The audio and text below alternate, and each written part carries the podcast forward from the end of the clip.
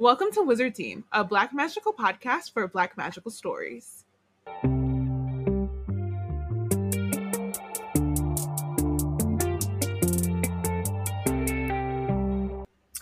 Hi everyone, it's Robyn, Bayana, and Porshèa, embarking on a journey through the many fantasy stories written by and about Black people.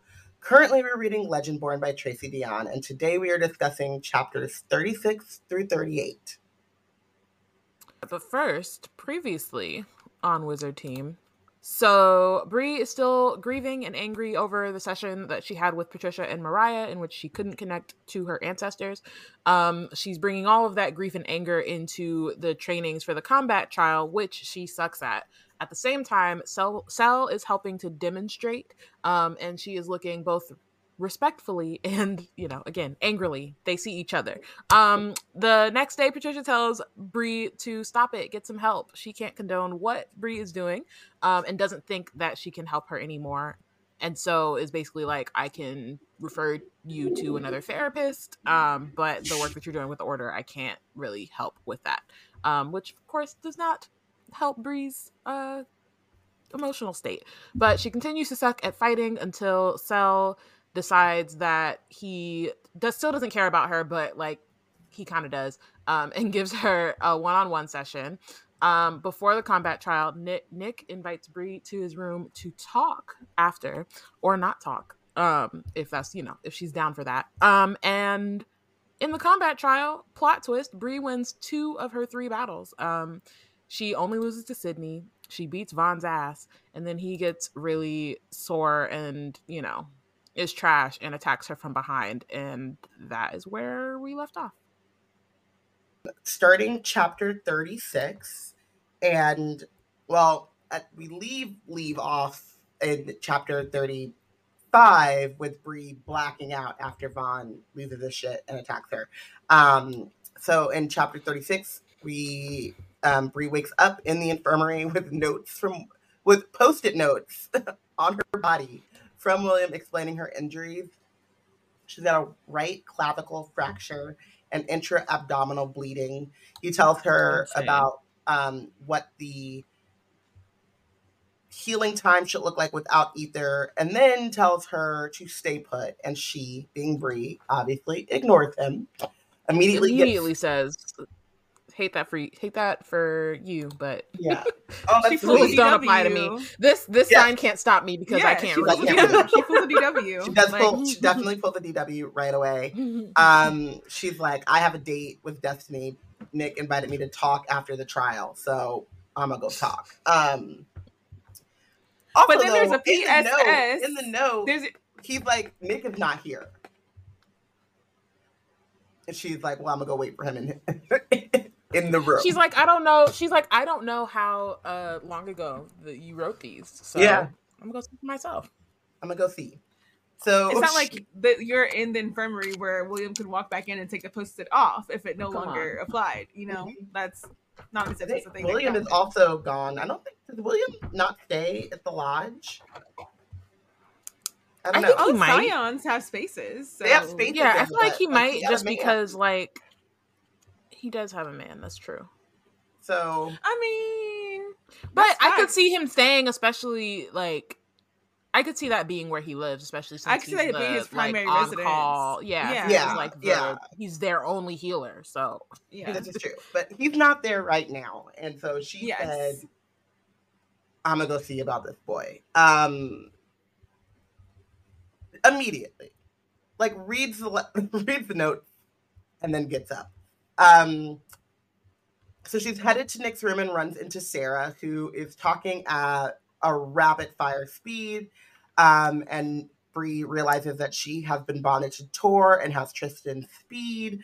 Sarah clarifies, it makes a distinction. No, I have Tor's speed. Tor has Tristan's speed, um, which kind of goes back into the whole um, Legendborn, Scion Squire roles and all of that stuff. Um, Sarah Sarah tells Bree that Nick completely lost it on Vaughn and he was kicked out of the tournament. Ha ha.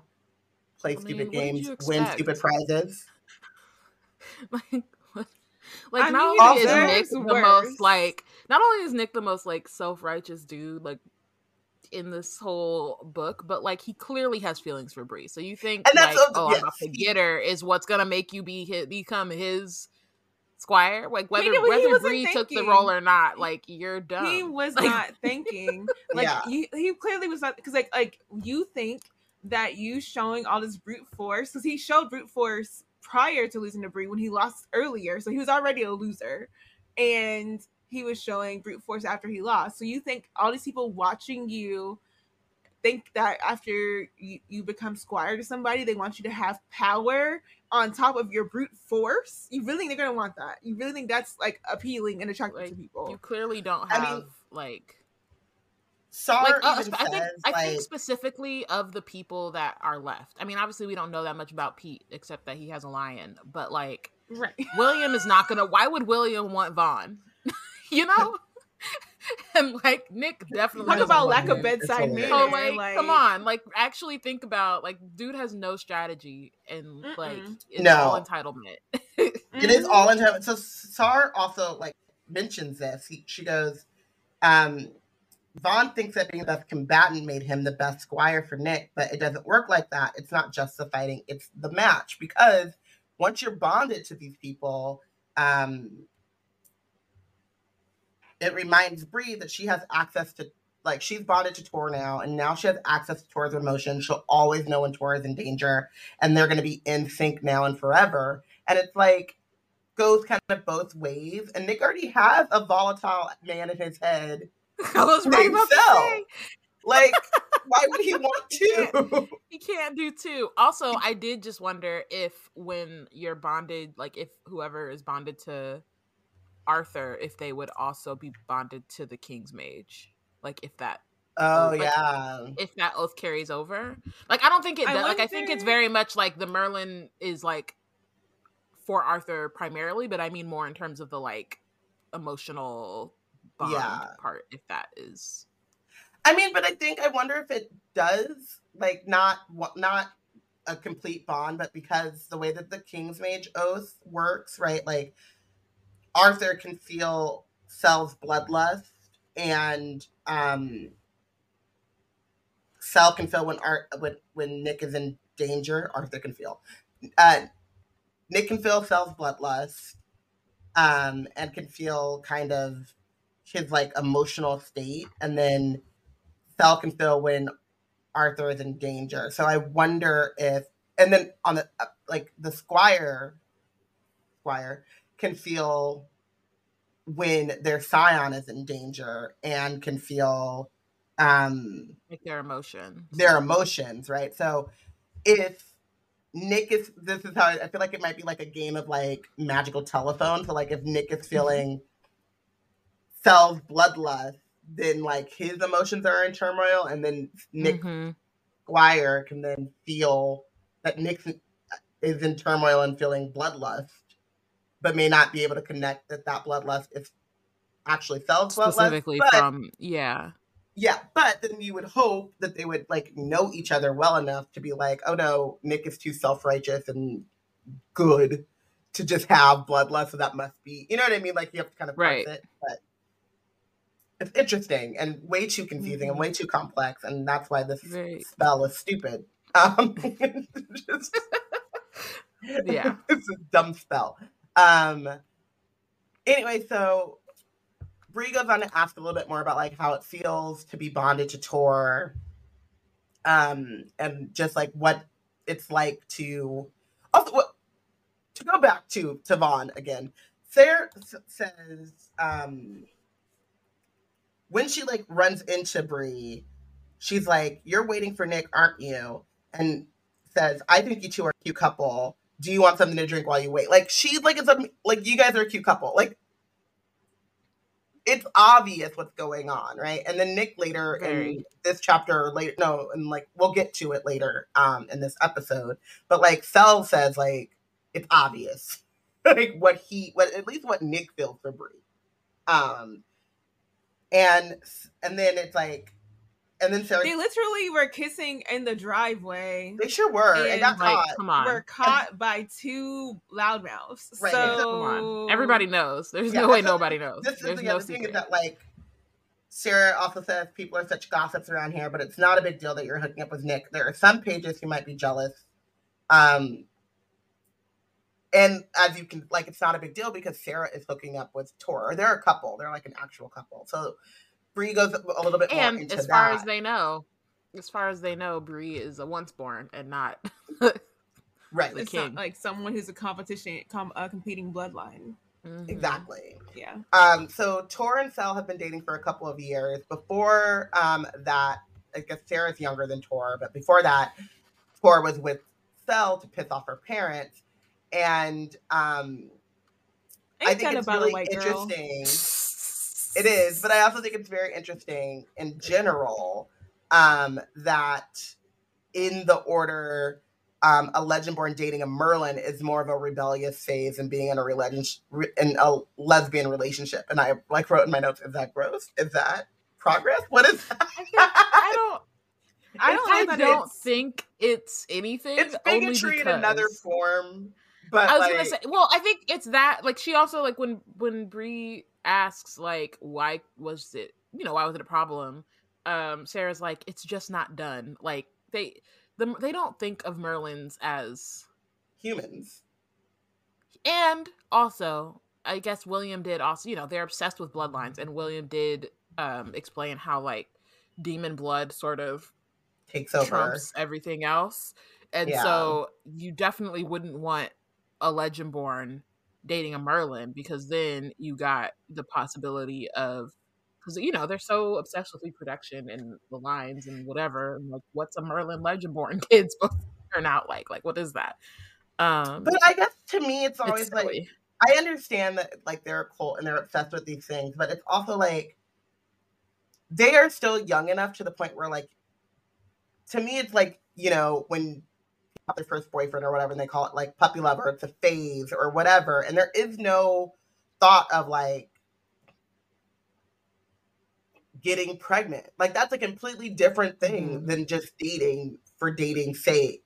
And Right. then it's it's disturbing to me a little bit that like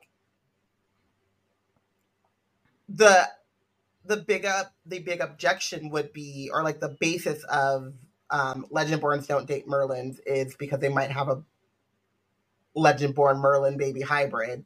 Um in instead of just being like they're having i guess maybe they're thinking like may, maybe they fall in love and then it becomes a problem because you could you know you can theoretically meet your soulmate and the person you're supposed to be with. But like it also doesn't i i wouldn't be surprised if I don't know people if it's that deep. have I open it's li- relationships where it's like we will be in a relationship but use contraception and birth control and i will go off and No, brood myself I don't think other it's that perfect deep. mix. I don't know. I think yeah, that's something. I, I don't think think, they it's that just I think that they're just very like conservative and about following rules that it doesn't matter of like oh like cuz like look at how they look at Bree and Nick. Like the like older people look at Bree and Nick.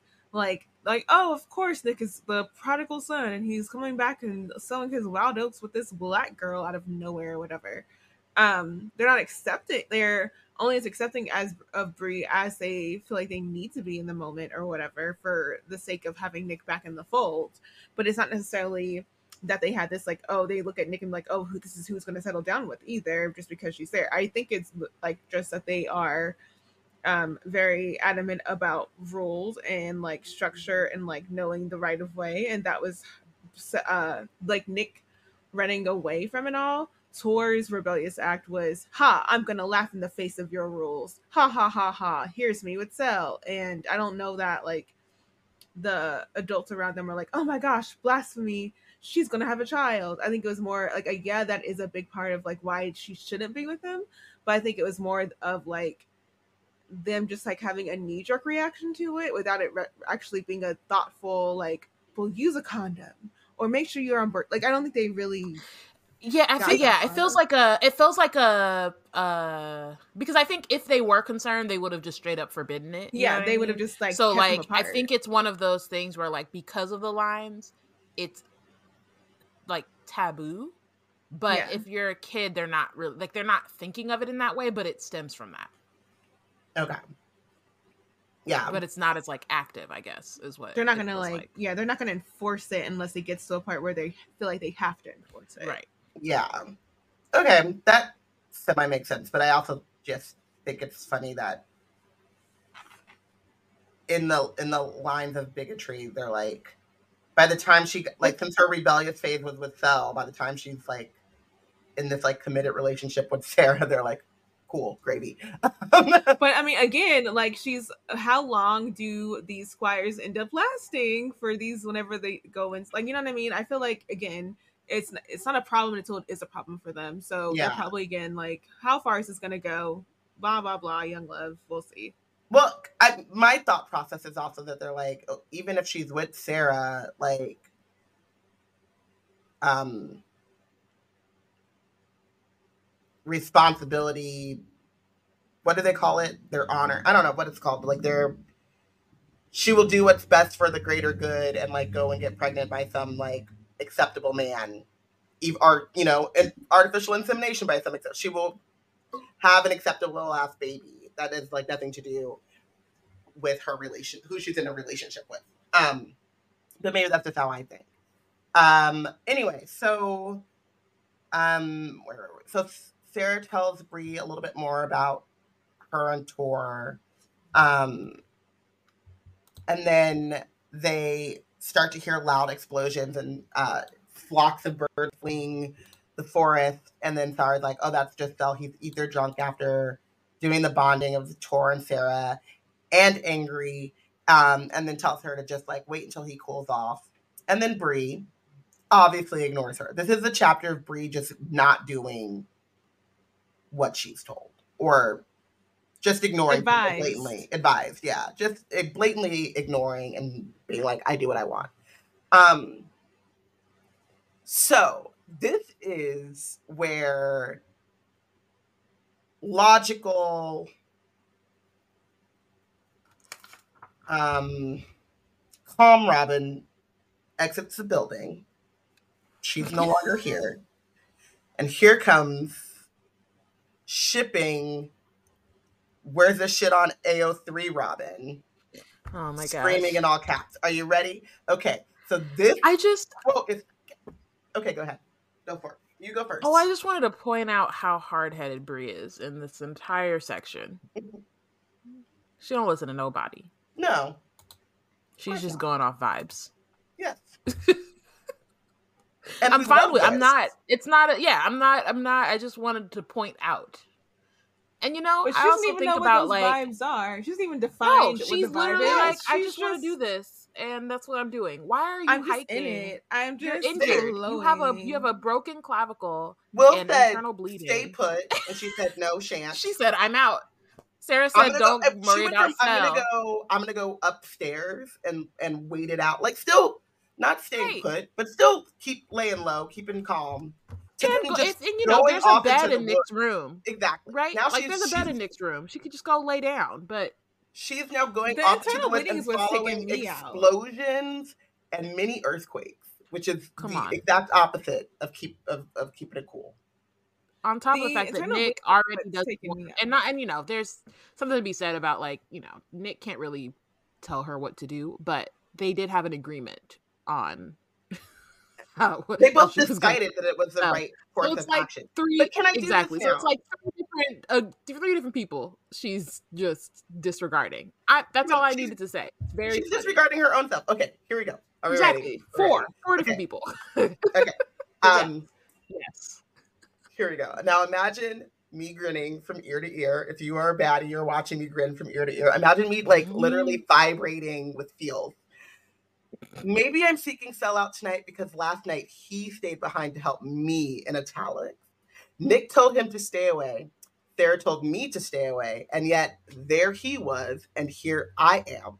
we keep crossing paths in all the wrong ways. And I'm just star-crossed lovers, okay? A legend born in a Merlin, which we just heard is not done. A crossroads child and a bloodcrafter is not done.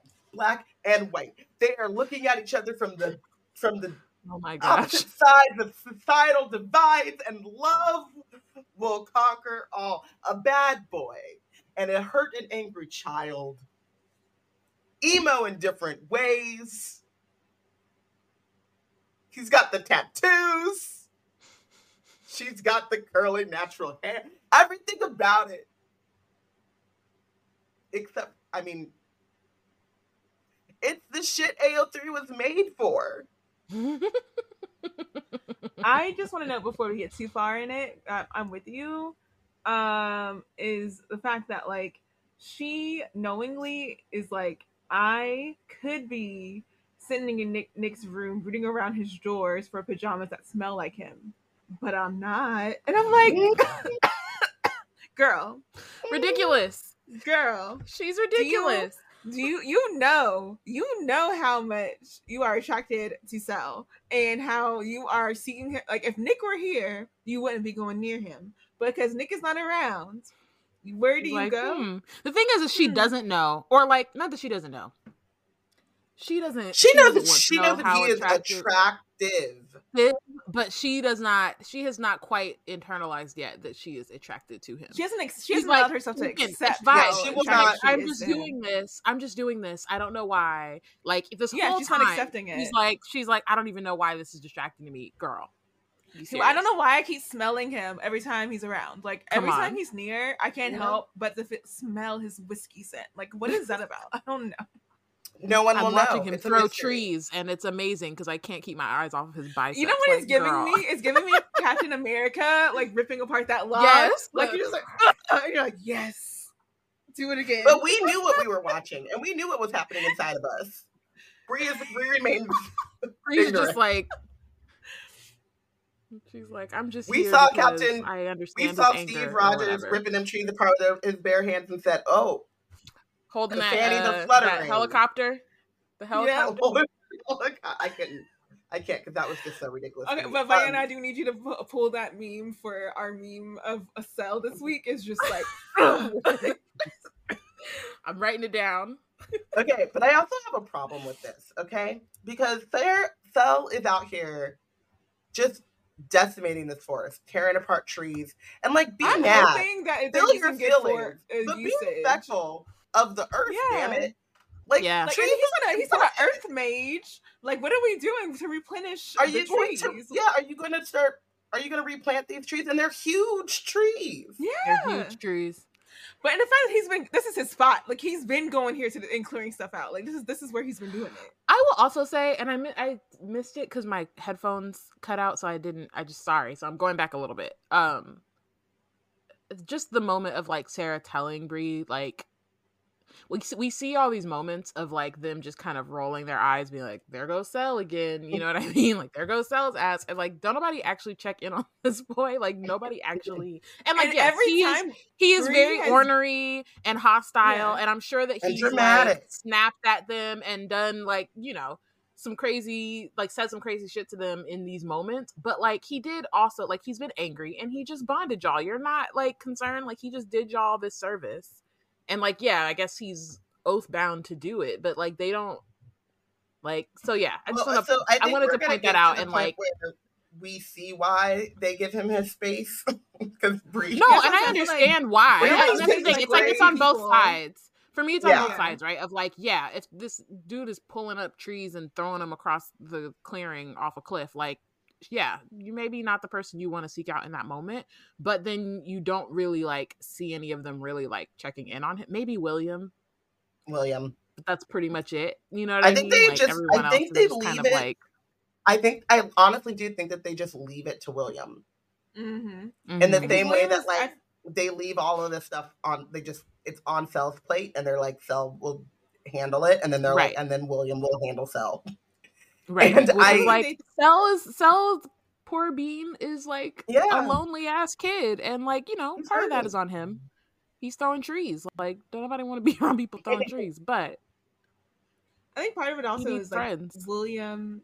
They're like they see how he reacts to William, who is the most mild mannered of them all. So they're just like, why would I try? Like I'm just gonna make myself hot. I'm Sel's already hot. I try to talk him down. He's gonna make me hot about myself, and then we're all mad now. Then everybody mad, and I can't. William has to be the one that does it because I'm not trying to get hot because he's over here being like on one. Like we're gonna, we're not gonna do that. So I can get it, but I also feel like it's interesting. I thought it was whenever you're saying that, I also was thinking about how much every time someone talked about Sel being angry and alone, Bree had the oh, is he okay? like reaction. Everybody else So is I like feel like- ignore him, and she's like, yeah, she's like, but- is he? What is he doing though? Like, And I what's- also will say that like Sarah didn't say ignore him forever. She was like, he will calm give him a down. He will Yeah. come in, slam some doors, and then things will, you know what I mean? And like, if you Mhm. are inclined to check in on him, I feel like that is what she's like, that's when you do it. Let him Right. rage and hold always out. Tantrum. Let him go Hulk smash, and then when he comes back in, slam some doors. Then you go knock that knock on his door after he's cooled off a little bit. Um, and maybe he'll knock down some walls for you. You know, Stop. maybe, but also this is a YA book, okay? they're 19, 18, 19. We know what happens. Mm, She's Okay. sixteen. In close quarters, people visiting bedrooms is what I'm saying. point of happen. story. They're definitely though, we saw that- we saw Russ and Felicity. we sure did. But the most important part here is that Sel is obviously not an environmentalist because of all of the things. No.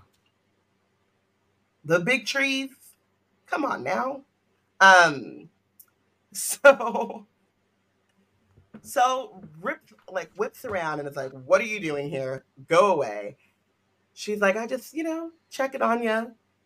And he is he just goes back to insulting the like not insulting her, but just like he's out for blood. Okay, he said he tells Bree that he spied on her therapy session with Patricia, that first session in the arboretum, um, and she's like, "I can't like I can't believe this." She's like, he's like, "Don't come in here. I'm not what like I know you in therapy, but." I'm not. You're not a therapist, and I'm not trying to be your patient. And he's like, and she's like, "What? What do you mean by that?" And he's like, "I don't care about your family drama, and I sure as fuck don't care about someone whose dead mother used ether to grow prettier flowers." Like Ooh. Please punch him in the face. Not gonna lie. he He needs it. he needs it. Um, and then he's just mad at Bree, or he's mad at himself, and he's taking it out on Bree. He said, Mhm. "How could I have risked so much for a lost little girl who probably needs as much therapy as I do?" And then laughs and goes, At least he recognizes "Nobody that. needs as much therapy as I do." And I'm like, you know what? At least he knows. We stand someone who is self-aware. At the very Yes. least. He ain't saying he was gonna get Throwing them therapy, but trees he- like I could probably needs talk to somebody about this. Yeah. He's like, I'm not going to, but I should. I'm not. I won't. Okay, but who could he talk? Who can he run to when he's in need Who of can therapy? Because? Exactly. exactly. I didn't say any of those Who words, can he run still. to? And there's no elder.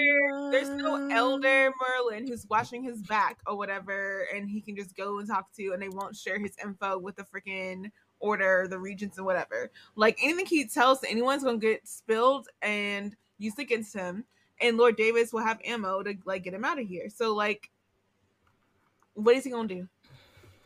You're not wrong, but what does that have? Like, why? Why does Bree got to get? Yeah, that's that's facts. 'Cause Well, but you know he's being The salty. thing is, is it's why does she have to catch a stray? But she put herself in a she situation. put herself. sure in did. you can't that. even now. Why am I in it? This situation because you walked You in it because you you walked your ass in the forest. She Put your ass It's like- in it. She's like a weasel that comes on. up from a hole. Like, girl, like Mm-hmm. you could have just you could have been sitting in your little hidey hole. What you doing? What we sitting doing? in sitting in Nick's room and wearing his Nick's pajamas. pajamas. Yeah, Come on. What's that about? Hmm. Um, Sel explains more about being a Merlin. The older he gets, the stronger the demon essence becomes, but his oaths keep him from going over and what they call succumbing to the blood. And he talks about how, at the same time that Merlin made the blood spell, he also recognized um, his own essence and like he, Sel calls it insurance. I call it bullshit. Um, says as long as we are in service to, um, to the order, I'm assuming we are in control of our own souls. It's why they oath us so early, before we're old enough for our own blood to gain a foothold.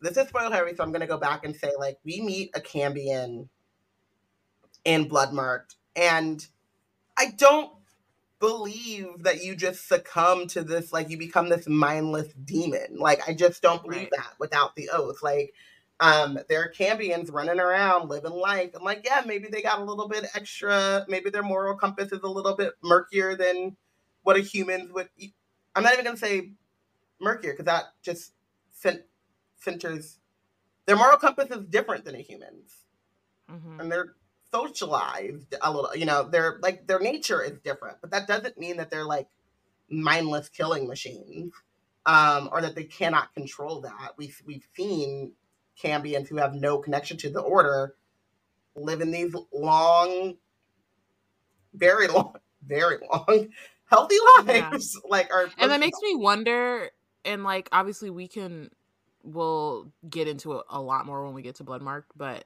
um it makes me wonder if those oaths are like exacerbating the the issue. You know what I mean? Like, yeah, sure, I, I some Cambions like succumb to the blood or whatever, but then like without the order, and then others find their ways to live and you know do their thing, maybe cause a little chaos, but they're mostly chilling, right? And like, if you're so tightly bound, like how much of that is you is your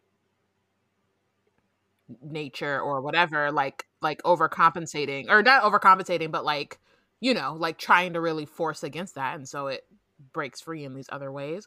Um and also just like we've already seen the way that like the order treats deviants and so be, them becoming a demon or succumbing to the blood might not actually be that all that that you know what I mean? Like, what does that actually look like? We haven't actually seen exactly. what that looks like.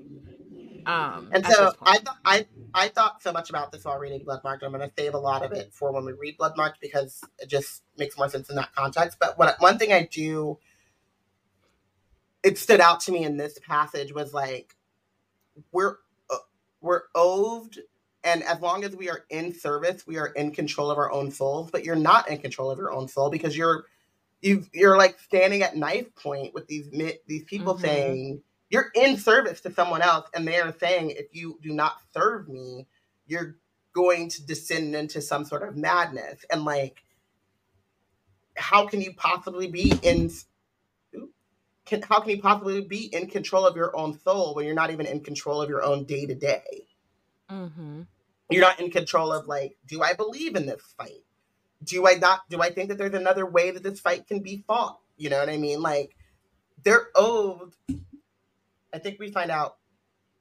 not in this chapter, but you know, like Sel is oathed at like eight years old. Like you don't even know yourself really at 8 mm-hmm. So like you don't even really know your your soul, um, your intrinsic self without being oathed. Like it happens so early that like and all of the propaganda that goes along with it and all of the, you know no, I'm not gonna go there. I was gonna bring in a real world thing about oh, so that's what I was going. The main thought I was having was about um and we get there a little bit like towards the end of this episode we'll get more into um but about like we don't need we like we haven't seen the actual like action of a out of control Merlin. Like we don't have any examples. They're like not not like famous Merlin, um, Helga, who did XYZ crimes when she was off on a bender. Like we don't have they don't have any actual examples. So how do you even know? Like it's all giving like mis and disinformation. It's giving mm-hmm. propaganda. It's giving like brainwashing. Like, are you actually?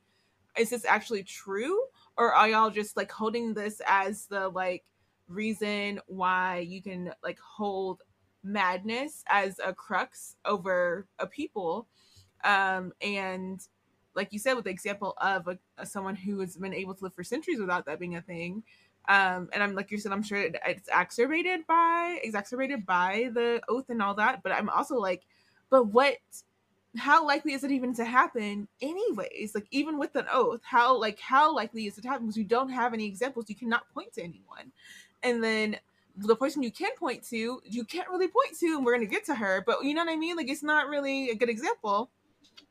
And then to your point robin the real world examples uh not only like women uh the role of like women um white women but like people of color anybody with disabilities over time how they've been put into asylum and like now incarceration has been a big portion of that and then the oathing uh before you even know yourself i've just recently read beloved again and mm. i'm reading house of Dies Drear which is about um a family moving into a house that was a stop on underground oh, yeah, Railroad. I read that. That's uh, Virginia Hamilton, yeah. Yeah. And mm-hmm. it's just mm-hmm. like putting me in that space. So like when you when they enslaved black people, like you really had no choice. You could like it beloved really gave like the viewpoint of like you like people who are able to escape for freedom that was them actively for the first time in their lives able to make choices about what to do for their own lives. They had no other option. There it was just not made available to them. And so it's very fitting that the order who has those shackles as an, in a place of like um memorial and like a step of like who they are as a people and all the restrictions they have for each other and for the role that they play and the all the culty things they do. Um for Bree's family to be involved the way that it is because of how deeply ingrained holding control over other people is to the order. And it's like that's what it bothers me so much that so many of the things that i read uh, whether they're fictional historical text um, that go across this or like actual um, nonfiction historical text is how much it seems like to an extent the perpetrators are like well we're not doing you any worse than we've done white people in the past. Like we've uh, did X Y Z, but you you did you did do Black People Worse. Don't even play that. But then they actually do have like a thing where they're like, I don't treat my kids well, so why would I treat some other people's kids well? And you're like, what is wrong with you? Like, like this is like equal opportunity does not mean you're equally awful to everyone. Like it actually needs to be like you need if you're that awful on your own, then we need to move to like what is the best that we can be like, let's move to that. Let's make that the goal. Let's not make you being awful to everyone be the goal. And I think I, I it's interesting to me, um, with Tracy Deonn being black, how much that might have like influenced some thought process behind the order's fault and um and how like we can see those restrictions that are coming up in the order being part of societal things that they have a part in enforcing themselves as well. It's like it's it's like a big circle of like oppression, basically. Mm-hmm. Like yeah. oppression is not just for outsiders; oppression is also for insiders as well. Well, and so this is my other thought about like the losing or succumbing to the blood, um, and like the examples that we have of that. Even in Sel's case, it feels like the examples are all you were no longer, you were not blindly following what the regents want you to do, and that is a sign of insanity. Yeah. As opposed to mm-hmm. owning your own soul, looking mm-hmm. at the mm-hmm. regents and their behaviors and being like, some of this shit is bad. Yeah. Most How dare you critically think? Shit, most, most, all of this shit is bad. All of it is bad. um, How dare you critically of, like, think? Sel or whatever, it's just like I don't want like I, I I'm thinking independently, and that independent yeah. thought is the of, madness, of yeah. the proof of madness. Mm-hmm. Um, yeah, and so I that's why I'm like it all smells like bullshit and another vector mm-hmm. of control. Um, so then, um, he goes on to talk about just like how the threats that he's getting from uh, Martin Davis um, after Nick told his dad what Sel did to Bree, um, are that like they will kick him out of the order. They will replace him. They will strip him of his oath. And to be stripped of your oath means that you will then descend and lose your humanity forever. So Bree says that she will talk to Nick. She will explain that Sel's instincts were correct, even if they weren't even if he was wrong, directed in the right, yeah. yeah, and he directed it in the wrong way. His instinct that something was off with Bree was correct, and like they need and like that Nick should recognize that. And then Fella's like, Nick will never believe that the um, means outweigh just or that the what is it? That's justify the means. The means justify the ends. yeah, the ends justify the means, and he'll never. Yeah, but and he'll also just like you know he he talked about this with Vaughn as well. Like how you do something matters just as much as what you're doing or the why mm-hmm. of what you're doing. Why? Um, and then in my favorite Sel being Sel um moment. Well, before like, that though, sorry, I just wanted to point out like he does say when Bree's like, "I'll talk to Nick about it." He also says like. Nick will be forced to let me go, right? So again, like they oh, keep yeah. talking about, oh, when Nick becomes king, he's gonna really be in charge, and we keep getting, and it'll come up again, like in the like I think the next chapter, like he's not in charge. Like they keep, we keep being yeah. like you know putting these teenagers in charge. They're not actually. They're you know indoctrinating them, and then the regents are the ones actually get, yeah. yeah, like the regents actually are making the decisions. Um, but because they can, they can't fight because they're not within that like age range. Age range or whatever. Um it makes Nick sound like um Simba and like I just can't wait to be king. Like all the things he's gonna do whenever he's king and he's not going to worry about all this like riffraff or whatever. And it's like you actually aren't aware of all the things. Like why you won't stuff. be able to do any of that. I mean, and it also is like a part of like the brainwashing because is brainwashed as well, in which he says like that's what a good king would do. If you if you do think that I'm succumbing to the blood, like you have no other choice but to let me go, right? Um, and so she says she's going to talk to Nick, and then Felda's my my one of my favorite, or my, possibly my favorite, um, Sel dramatics in this entire book. He says he doesn't need her help.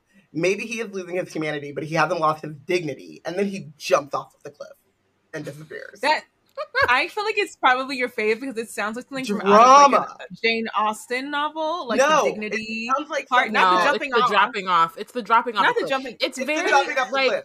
It sounds like something that would happen on like RuPaul's Drag Race, on like Monty Python. The jumping off, okay, but like so the, I won't, I won't, for, I won't forgo this for my dignity. Like that's like a, that's a very like I will like my pride is over my pride. You know what I mean? Like yeah. it's very it is that, but it's not that it's it's that he says that.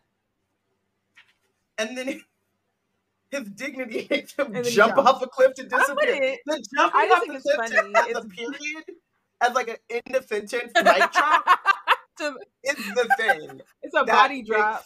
He's right. Yeah. He's so like, and I know like Tracy's obviously he's she's talking about it multiple times. He's so anime coded. Like yeah, yeah.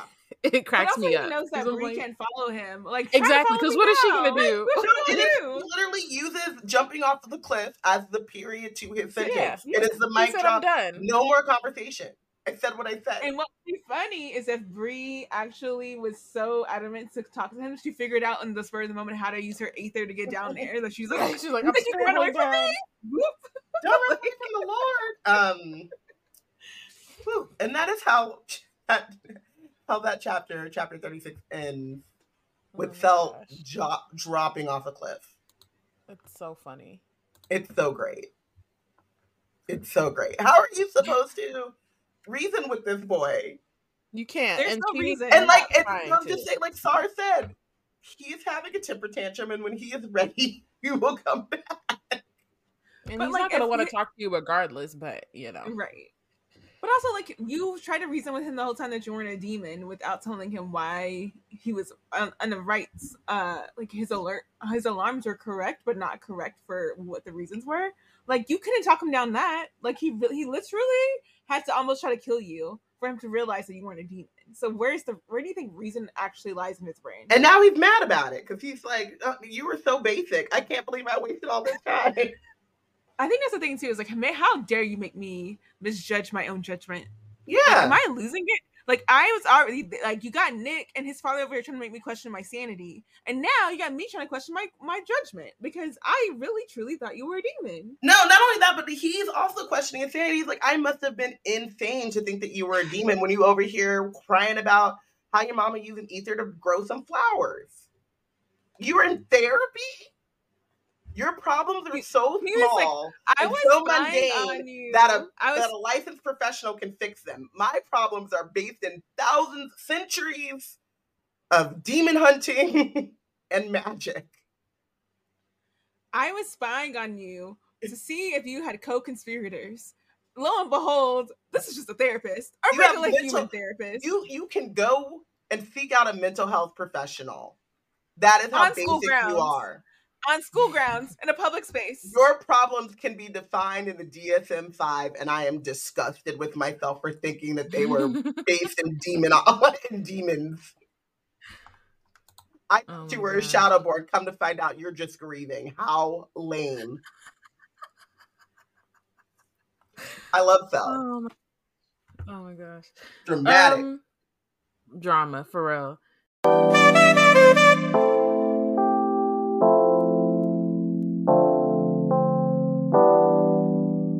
We're so excited to bring you all kinds of nerdy and creative content, but we can't do that without your support. Becoming a BNC baddie helps us with the general upkeep of our site, upgrade equipment, and invest in the team's creative development. Go to help out your favorite nerds and stay for cool perks like monthly live streams, behind the scenes, and bonus content, and more. If supporting Black creators sounds like your bag, you can sign up at www.patreon.com slash blacknerdscreate.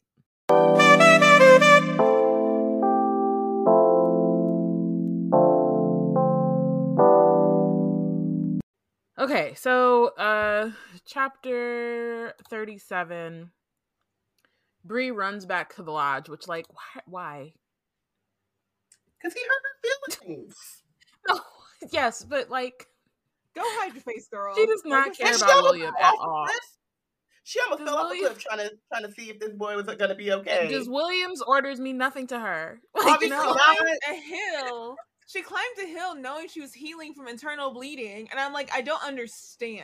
Obviously You're like not.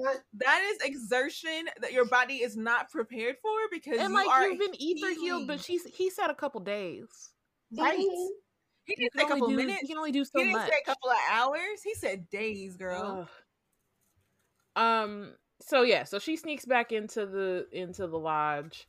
Um. There are a few still folk. There's still a few folks who are awake in the great room, but she can avoid them. She goes up to Nick's room finally. Um. Collapses in a heap on his bed. Um. And just thinking about Sel's words. Um. She's like, I did this just by being here. So she's feeling guilt about you know dragging uh just the whole thing. Before she was feeling guilty about dragging Nick into it, and now she's feeling guilty about her actions then potentially like endangering Sel. Um I just think it's a little funny that she's in someone's bedroom thinking about another boy. I mean you know, it's true. Um it's it's very true. She's having she's she's triangulating, you know. Um so then she's also feeling like again, she's feeling guilty, but she's also feeling isolated because there's literally no one to talk to in this situation, right? Like she can't text Alice about what just happened. She can't text Nick either. Um and like I think he does bring up the fact that or I think we might have uh skipped the part where Sel like is like, "Oh, you haven't even told Nick about your aether or whatever." And so she's like, "I do want to tell him that, but that needs to happen in person and not over the phone." So it's literally just a moment where she's realizing that she can't tell anyone anything because they don't know everything um about what's been going on. And so it's just a moment of feeling really isolated, which sucks because she had a brief, brief moment when she was with Patricia and Mariah um, of having like that kind of space. Um, Yeah, it's just like when compartmentalization comes back to bite you, because like you do it, you like you may you may have honorable reasons for why you're compartmentalizing things and like you, your um and your emotional bandwidth to be able to like deal with multiple different things as long as they occupy certain components of your life but it does come back to bite you it's not gonna be an easy road and mm-hmm. it's really interesting to see uh this pop up for Bree in this moment it's also a really just to me like really sad because Bree is so yes, compartmentalized, but like alone. And she has been basically since her mom died. And like you said, she had that brief mm-hmm. moment with mm-hmm. Patricia and um, Mariah where she was able to kind of at least see if a world or a future in which she had people who could like she could be her full self unedited version of herself with. Um but immediately you know that's from her own trauma and limitations taken away or no longer feels like a an option. And then with mariah dumping her and she she took that she took that personally um but it also is to me like an we're still only like a weekend i guess but like week, yeah, a week and a half. I think we're week maybe and a half weeks now.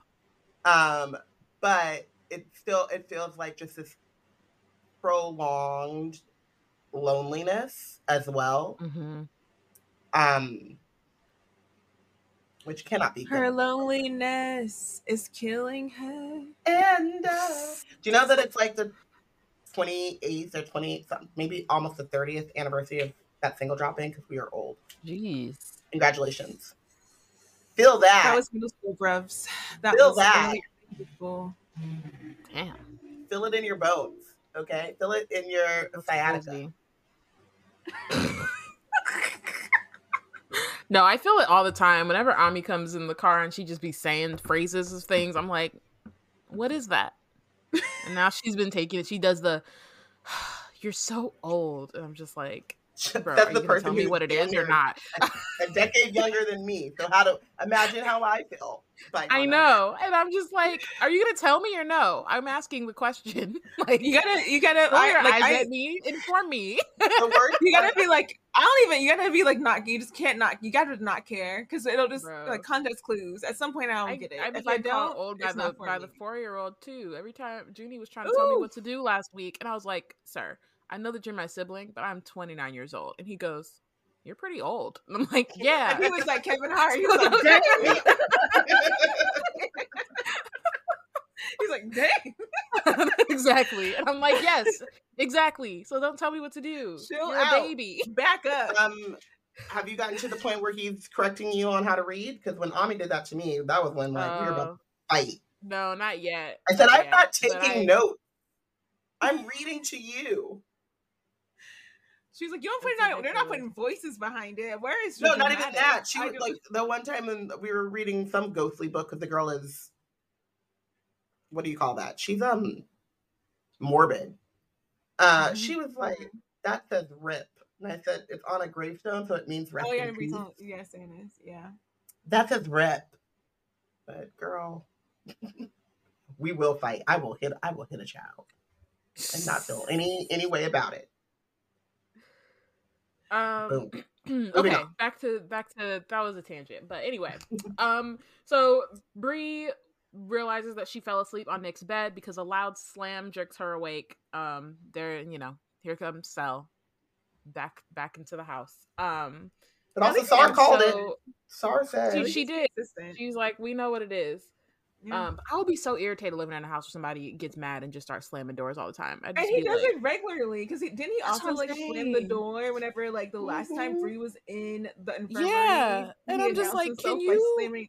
And they put him in like the tower so it's like, reverberating all the way down. And the exactly. first thing about it is like that he knows he's being disruptive because he could just fly up to his room. Like he could just jump into his window. Like he didn't have to do oh no, come up. He's like, I need y'all to know I'm here and I'm still pissed off. Like it's three yeah. o'clock in the morning, it's and he's like so he's like that meme of like the, uh, is it Bad Girls Club where she's like slamming the freaking like I ain't getting no sleep because of y'all. Y'all don't get this because of me. That is uh, literally television gold, though. Shout out to her. That's so. That is so every time he slams a door. Yeah.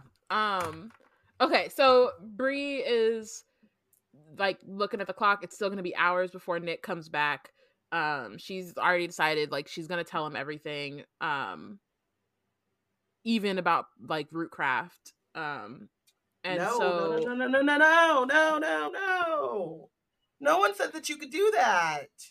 She's being ridiculous. she's she's Patricia yeah. cuts you loose, and then you're ready to cut loose on the freaking You like put secret your man's about blood. pajamas Like, on. And just decide to tell everybody secret. Yep. No. Um so then like she's like, but she knows that Stella's right. It won't change how Nick feels about his King's Mage, the boy he's been bonded to for most of his life. Um, and then the wall of ages stretches up in her memory, and she like thinks about their names carved side by side. And then she thinks about Lord Davis's and like thinking about like, oh, will he remove Sel from the wall, um, dig out his ceremonial marble and marble and replace it with another, and then she has an epiphany Bum, bum, bum. she goes, aha, I I'm about to go uh, defy Williams' orders yet again. Watch me Wait, go. I was wasn't oh when you said King's Mage just now for a minute, I thought you said King Bay. Like Oh. that too. and Kings was Bay. like, look at it, look at it. She saw their names together and she was like King Bay. Kings Bay. Um, no, because earlier, like that, when she when Sel was talking about Nick to Bree in the, at the end of the last chapter, he was for show jealous. Mhm. It was oozing off the page. Um, but anyway, um, so here goes Bree following Nick. Uh, I mean, following Sel up to his room and knocking on the door, uh, like they're friends or whatever. So then, uh, the door opens. She's struck thoughtless because Sel flings the door open wearing nothing but a deeply annoyed expression and a pair of low slung jeans. And this is the opposite of Kylo Ren. Like Kylo, what Kylo Ren thought he was doing. This is what Axel's actually doing. oh my gosh. Um so of course she's checking him out and the the tattoos, the whole whole nine. Um Sel is like, I told you to go away. And Bree goes, I need to talk to you. Can I come in? Go away is a complete sentence. it's very funny. I love how bold she is because this man definitely threatened you. Mhm. He had you almost off a cliff Crying. and Insulted your mama. no. I'm a Insulted to your escape mama. You're talking.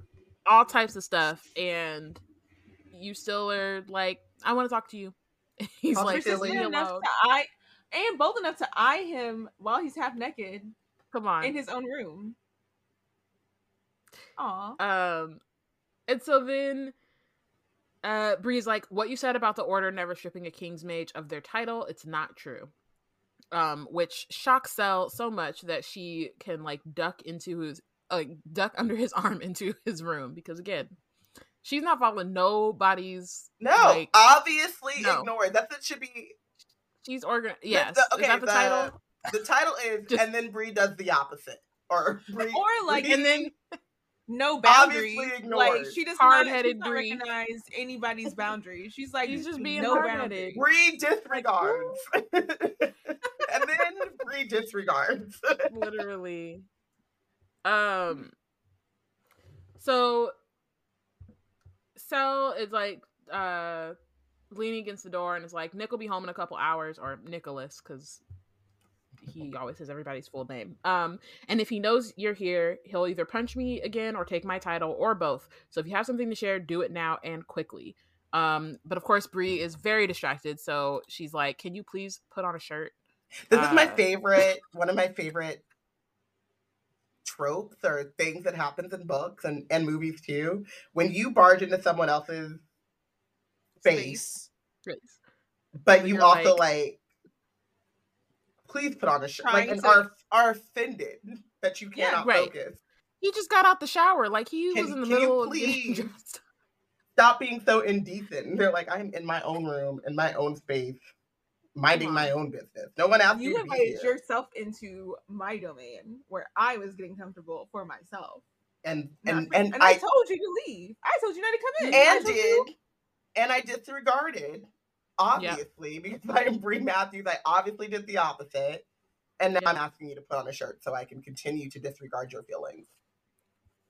But Maybe the name of the, so. this episode is Opposite Day. yeah, Bree's Opposite Day. um, so then he goes, "Don't tell me." And you're yet prudish. she persisted.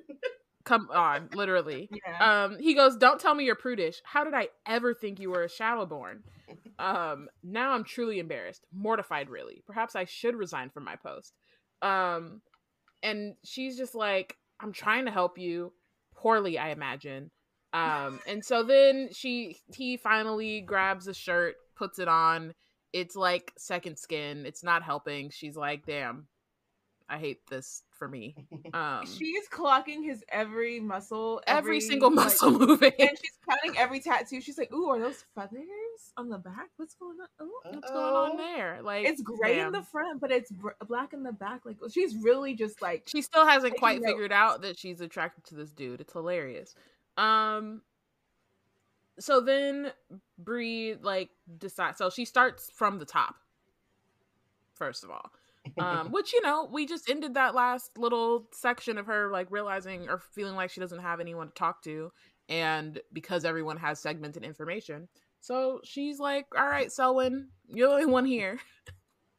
so she starts from the top. She says, "You weren't the first Merlin I've met, and your mesmer wasn't the first I've resisted." Um, which then gets him less annoyed and more interested. Um, so then she tells him everything, um, except she doesn't tell. She does protect Patricia from him, so it doesn't say her name or her ancestors, but does tell him about Ruth's memory and like seeing the um, hooded figure like opening the gate. Um, I guess that was what like twenty five years ago or something. Mm-hmm. Um, and so not twenty five. It had to be more than that.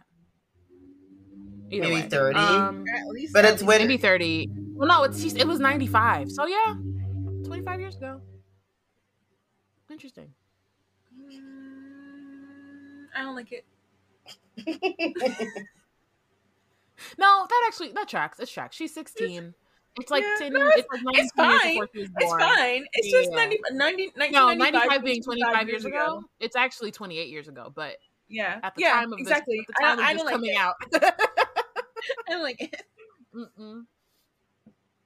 um. so then, she then she tells him about the Wall of Ages and seeing uh the how the Silver Surface by Arthur's King or not Arthur Davis's King Mage King's Mage was scratched out.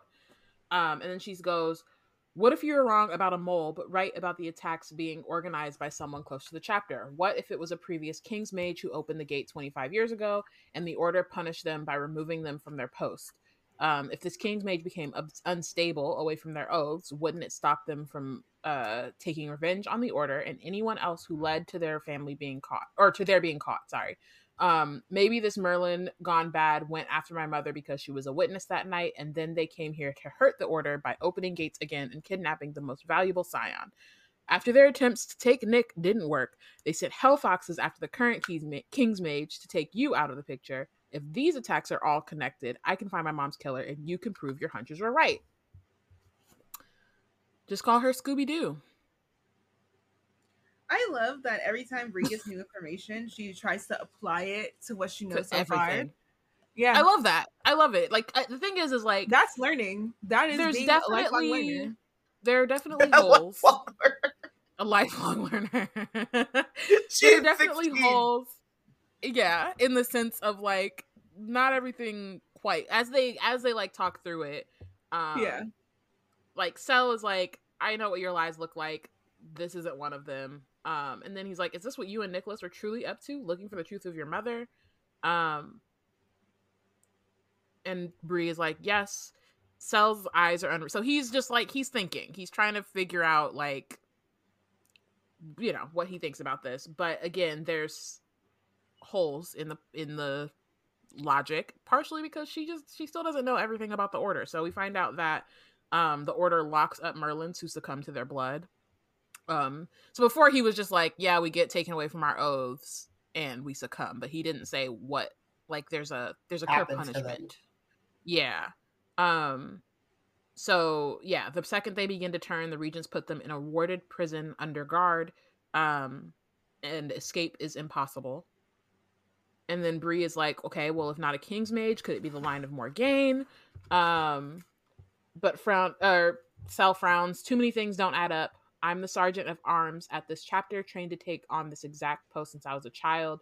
Um, and basically, like, if that happened, if there was a an attack, you know, uh, in that kind of magnitude, um, 25 He years would ago, know and that about it. information would be shared with him because that's you know it's his job to know these things um, for the protection of the chapter. Um, Backing up and he- just slightly, I just want to say he mentions that he knows that it's impossible to escape the prisons because he's seen them, and then in the next chapter we get a clue for why he may have seen the prisons Mhm. where the Merlins are locked up. Right. So then he's like, why would Lord Davis and the Master Merlins tell me that the King's Mage had never been removed if it had in fact happened right here? Um, and Davis's own King's Mage is that. And then Bree is like, maybe it's a cover up. Sel is kind of like, okay, you're we're reaching a little bit, but it's not impossible. Which I think is like it's very similar to Nick's reaction to um Bree at the like earlier at the very the beginning of the story when she's like, somebody here killed my mom, and he's like, yeah, I buy it. You know what I mean? Like, okay, Yeah. well, we can figure it out. Like, no, nobody is. Even though, again, like, Sel is a lot more. uh I would say like meticulous and like part part of it is that obviously Nick hadn't been in the order in a while in a while and the point of them infil- or of Bree infiltrating is so that they could find clues whereas like in this situation Bree does have some information but Sel is like okay this is clearly not enough. We're gonna have to do better than this. And so he's like what I don't get is the timing. If we go with your King's Mage theory why would they go after your mother almost 3 decades later she wasn't the reason this Merlin was stripped of their title, and she wasn't connected to the chapter in any way. Um, further, why bother showing up and mesmering you? If they killed your mother, they shouldn't have needed to meet you at all. Um, so again, like they're things are sort of starting to add up, but not quite. Um, and I mean, we're gonna learn. We're are towards the end of the book, which is crazy to me, but um, we'll learn pretty soon why like it's not part of that is because uh it was all Mar- uh, Lord Martin, whatever Yeah. he did it. Daddy It made was Agatha it. He's the all daddy. along, but Agatha is Davis, Dr. Davis. Yes, exactly. Um, Um, One thing that I did have though, question slash confusion is so she said like maybe not a King's Mage, but the line of Morgaine. And the line of Morgaine, the way that we understood it was like they were former Merlins who broke away. So now is it Mhm. like the idea that like maybe like people who are in the line of Morgaine, so they escaped prison and they're like kind of on the run from the order, hiding from the order or whatever, are having children and bringing them up in the line of Morgaine? I'm I, whenever I read of the line of Morgana, it sounded like those people who were not imprisoned former Merlins, but literally people who were Merlins, and they're like, I am not about this life, about the order, and they Mhm. dipped out of their um responsibilities as being a Merlin Which- before being caught Right, which is what I'm saying. I'm saying so they Also never, is a proof of- like what the succumbing to the blood, like how like it's poking more Yeah. into that. Yeah, Although Well, I guess they, like. But I'm saying like they this like they before they like they left before they could get caught. Like Get they caught, just like right. dipped out. But And that's yeah, they, yeah, yeah. like, I, so, I, like, but it happened so long ago that like it continues because they continue to have kids, but it's like no one has probably been part of an order in a long time because it this break off of the line of Morgaine happened such a long time ago. that's yeah, that was my I, I understand that part, but what I'm saying is that Mhm. like um are they explaining it to them like the line of Morgaine is obviously just another another competing cult because like it would it would be at this point like a child of or it could just be some old ass Merlin, I guess. Morgaine Morgaine um opening the gates because like why I guess my, don't my know. confusion is I like mean, yeah, I was gonna why say, I think that Bree is kind of, know. and I think it also makes is what makes the line of Morgaine still like a little unclear. Is that I don't think Bree Mhm. really understands. They're just like a again, She doesn't really get how they set exactly. So I think when she when somebody's like, "Oh, it can't be the Merlins who are within the order," she immediately jumps to, "Oh, is it the line of Morgaine?" You know what I mean? Like she doesn't Mhm. really know anything about them. She knows that they're outside of the order and that they don't agree with the order. And she's not like she's both getting indoctrinated by them and not. Like she it doesn't stick as hard because she didn't grow up in it but she takes a lot of what is she's told at face value um kind of until she talks to like patricia and stuff and patricia be like uh ma'am. Let's redo that. Like, it's not called think Aether. It's if you're if you're calling it Aether, you're already having a problem. Let's back up. right and so like i Um, think that's also part of it though is she is still while she's not buying apply. into it in some ways she Yeah. does buy into it to an extent Well, she's learning it from people Um, that she trusts, but the people that she trusts exactly are are like, grown up in this indoctrinated cult. and Yeah, exactly exactly so But also, um, it's like she's they're not intentionally misleading her. They're they, they are telling her the truth as they know and believe it to be. Yeah, but it's also like the line of Morgaine to her is the red herring.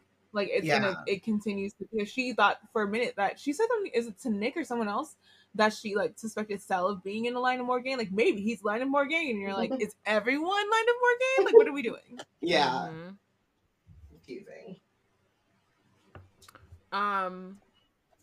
So yeah, so basically, Sel pokes all types of holes into her theory, um, and she's feeling a little, you know, uh, what's the word?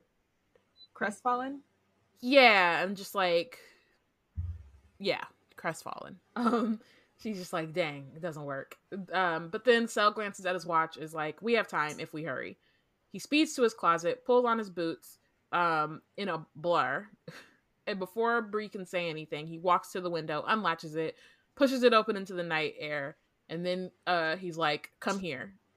Bree stands and walks over, asks why. I'm like, "What?" So I love that she listens before, like she listens and asks. I would have been sitting there like, No, For what? To me first before I come over here." Um, but because she did that, he just says reasons, grabs her around the waist in a blink of an eye, tosses her over his shoulder until she's draped over his back, um, wraps an iron forearm around her thighs, and then jumps out of the window. Or no, She so she says, "Please tell me you're not not jumping out out of the window window." right now." He says, "Please tell me you're not jumping out of the window right now." And then he goes, "I'm not jumping out of this window right now." And then he jumps out of the window. out the window. That's him jumping out of things twice at the end of each chapter in a row. Drama. Drama. Okay, Drama. he knows how to make an snuck out. exit. He said, "No." He's like, I may not heard me. Everybody dramatic- heard me slam in, so I gotta mm-hmm. sneak out. He said, I may not have made the most dramatic entrances, but I will make a dramatic exit. Okay, you will Yeah. remember the end He of these a dramatic entrance with that door slam, but I think it's funny because it's like he that's his calling card at this point. Like I'm a jump. Like I'm gonna jump. I'm a jump. Now, uh, Um, so, um, no- like this moment is not lost on them about what this looks like, and when they get outside, Bree immediately is like, "We're not. You're not going to just hang me over your back like a sack of potatoes." Um, and so she and he, he negotiate, and she's like, "I want to be carried piggyback," and he's like, "Excuse me," and then she said, "You heard me."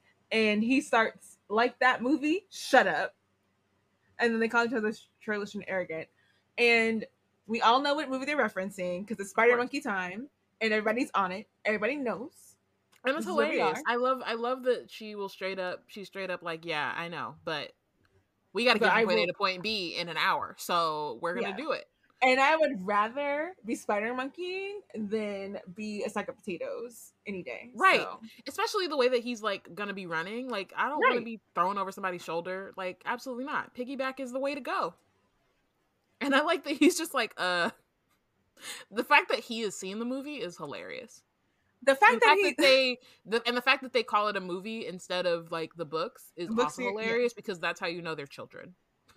but also um when she's climbing on his back piggyback he she um crushes his adam's apple with her arm and he says i do need to breathe I am not actually a vampire. and the fact that we all know. Yep.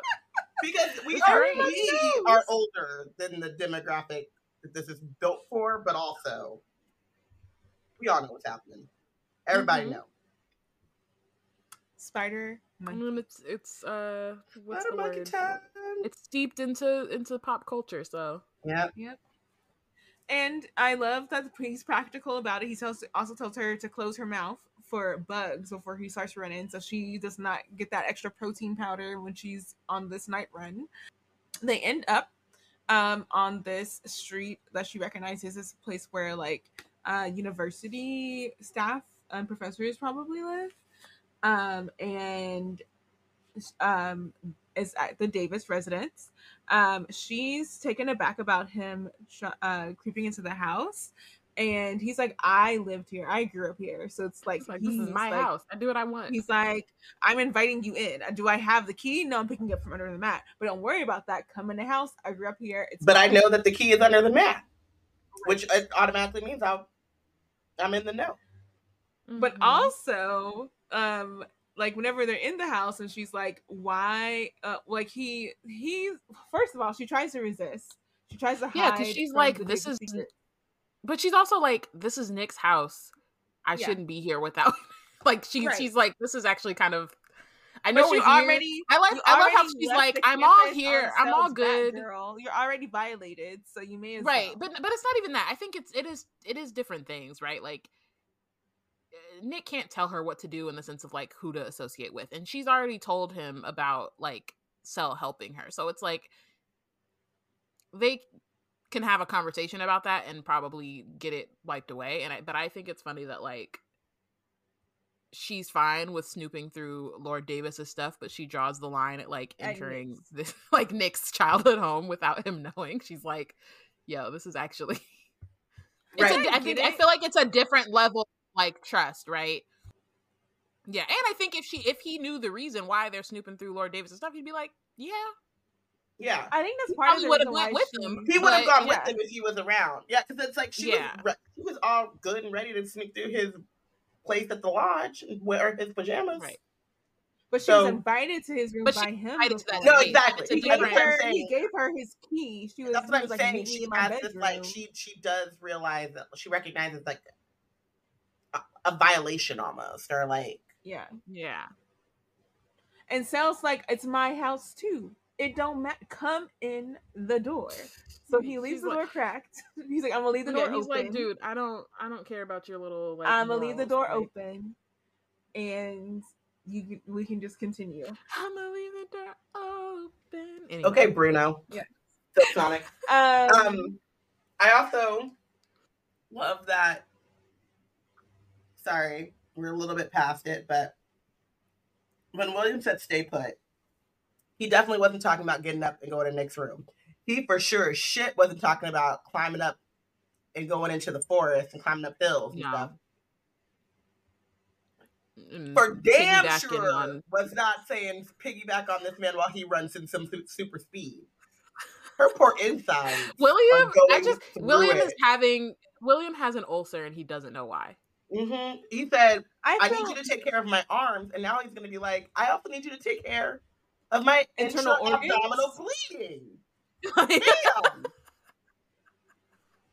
and like Sel, to his credit, is being like he understands that she's still like hurt, so he is even the way that he's like running. She notices that it's like pretty smooth. Like he is being conscious of her, but like of her injuries, but she isn't, and so that's really the problem.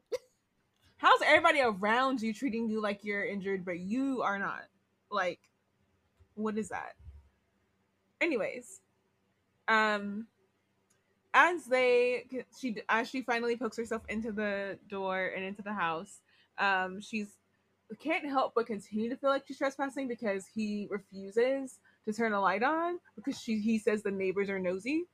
So she's creeping around in this dark house. He knows where he's going, so she's just trying to like follow behind him because she does not know the spacing around this. Um, and as they go, they continue their insult um rhythm that they've developed between Right? them. Got, so it started they've banter. they've got it. They've got it into a like an. It's a actual rhythm now. flirtation at Yeah. this point. Well, I will. I don't know. if I think we skipped it a little. Um, just so just to go back really quickly. Um, in her hesitation, Bree asks like why they can't just ask Nick and his dad about it. Which, ma'am, be serious. But uh, Stella doesn't say because Lord Davis is a lying liar who lies. He says it's because Lord Davis is He is um oathed, but he says he's oathed to the hilt. Um, he's Mhm. sworn to do the regent's bidding by an oath of service, which is really interesting to me. Like that's what happens to Legendborn, who I assume the ones who are or aren't awakened, like once they pass their um like eligibility period or whatever, they then get oaths to the regents. Like they're the they're the villains, they're the baddies. Um so yeah, it's just interesting. And like and it's again, it's not because Sel doesn't think that Mark like that Davis wouldn't tell him of his own volition. It's literally like, oh, because he wouldn't have been able to. Yeah. Whether he's involved or not. These people have never known free will. No. And again, because they're under a cycle of oppression, they think it's normal to oppress other people as well. They don't think they don't see Mhm. anything wrong with it. Like they feel like this is the way of the world it's supposed to be. The fact that one that Bree is so like adamant and like hesitant to investigate what's going on in that house is like he's like putting the answers in front of her and is willing to like take and find the answers with her um makes Sel just like look at her sideways as he's like again he's like I cannot I cannot believe I really thought you were a demon. And she's like stumbling through the house. He- he's he's, like like he's like how did I think you you were a demon and a it's so funny of the because night is hella funny. yeah, it's so funny because it's like, but also it picks up on whenever Bree was initially annoyed at him because he thought she was a demon, and then the first time he realized she wasn't a demon, and he said started saying stuff to her, she was like verklempt. One, she was like satisfied that like she's like vindicated, but at the same time, she was he was insulting her about how she could have never been a demon before, and he he was dumb to real feel that way. She's still in that place. She's still like, I could be demon like. You don't even know. Like she's Right. still she's still um in that petty place. And it's just But funny. it's 'cause also, like, he's making their banter banter is all about that. Yeah, and like he's making being a demon a bad thing, and then now not being a demon is the thing that she's like getting shit for. And so I know she's just like, You're getting on my nerves, bro. She's like, I can't win. I can't I really can't win with him. Um and then that's uh they're like so someone's uh lights flash and they pull up and they they hear a garage door open nearby. Um and as they wait for the car to move um initially Stell had grabbed her on the arm to move her out of the way of the window so the, the car wouldn't kick up anything. Well re- reacts by like a shock gesture and Stell's like what is that even about like do you feel something whenever I touch you and then we come to revelations right after each other. Mhm. The first revelation is that Bree admits that she feels things since the quarry, and Sel has picked this up. He asked her, like, have you felt something since the quarry? And she's like, Yeah. Um, ever since I've been around you, I can feel like these sparks from your eyes, and like I feel things. And he looks like he's curious about it, but he kind of just kind of like skips over it a little bit and they get further into conversation about like his life um with the davises and like wh- uh why he's uh, able to figure out like where everything is located and he shares details about like the circumstances that led him to be with the davises so um like whenever he his mother uh was a merlin um but uh his uh, his the story that he was given was that his mother was killed by an Uchel uh, while he was on a while she was on a mission, and after that, his human father fell into a liquor bottle and never came out. And Bree's taken aback about how like matter of fact that he is and telling her that story because it sounds like something that like you just kind of like repeat after long instances of knowing the story. And then um, this is all coming um, as part of the conversation about like Nick's mother being gone, her mother being gone, and then also his mother being gone. Um, and then he mentions that the regents moved him to a school for Merlins in the mountains, but whenever he was oath to Nick, um, Lord Davis took him in, and he sees Lord Davis as, uh, or Dr. Davis as kind and generous, um, while his own parents were absent. And then they kind of Nick and he both kind of got in a an attention seeking competition, jealousy, anger, kind resentment kind of relationship. They it's just like all three of these kids got mama trauma and I hate that for them. In like very different ways. But like it definitely reminds me of like the Disney Channel trope or I don't know you if you guys YA trope of every nobody having nobody having a mama, orphan children, yeah, yeah, but like specifically having like their mom be gone, like mama trauma.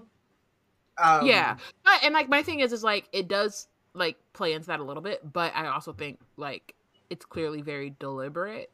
Yeah, in the sense of like their mothers and their loss of their mothers is where the three of them kind of like connect, connect. and feel yeah and i i agree with that, but it's also to me like I love how deliberate that is, but also like the responses to the loss of mothers. Obviously, mm-hmm. Nick and Sel lost their mothers at a much earlier age, so they've gotten kind of further along in like the grief portion than Bree is. It's still very raw for right. um, Bree, but like there's like this anger this like disillusionment and then this like entrenchment in and thank and and like feeling thankful for the people that stayed around with like Sel. Um mm-hmm.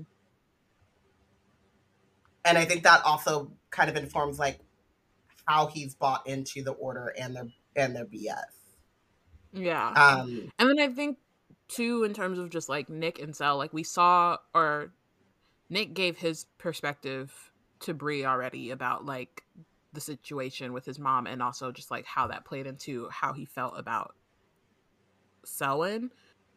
And so again, like he's saying, like they ended up in this like competition, kind of like vying for praise and like recognition from Davis. And it's just like, y'all, this is just a really fucked up system. Like y'all are like pitting these these boys against each other. Like they're both traumatized. They both need that love and space, and they should feel like they they should feel like they're in this together. Especially if you're like want them to be bonded, but because of this like inherent power uh dynamic, and then on top of that, they both have this diff like differing traumas and angers and how those things kind of clash. Like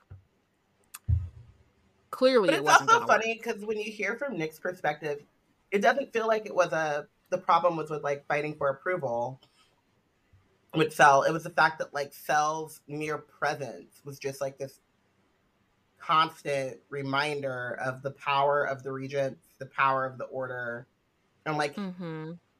the sacrifices that people have to give up in service to him or what he feels like is in service to him, right? Like his mom gave up his her entire memory of him and now this young boy is like moved into the house and owed to him and that is what makes Nick uncomfortable and Sel reads that as like Daddy Davis was giving me attention and he's so used to being the center of attention and being praised upon and never having any kind of hardship. That is what caused our our issues and it's like Oh. Not only do y'all need like it's individualized therapy, but you also need couples counseling as well. So they need they literally just need like all the therapy. All of it. Intense therapy. So they go from the discussion about him and Nick, um, like and, and the childhood things, and he's thinking about um how deeply. He thought Nick was amazing. He was everything that Sel wasn't bright, open, popular, heroic. He made it all look easy and still does. So wanted to be as close, wanted to be close to all of that. And then he sighs softly and says, That's probably why I fell in love with him. And there goes revelation number three. and um Bree goes, "Oh, I didn't realize." Does he? And Bree and Sel answers, "I was 13. I'm well over it." No, you're not. That's Um, the thing. It's like, are you though? Like, No, and we are you you're though? not. We know you're not. We can tell. You Like, don't and- act like and the thing is, is like I could, You don't I act could like it.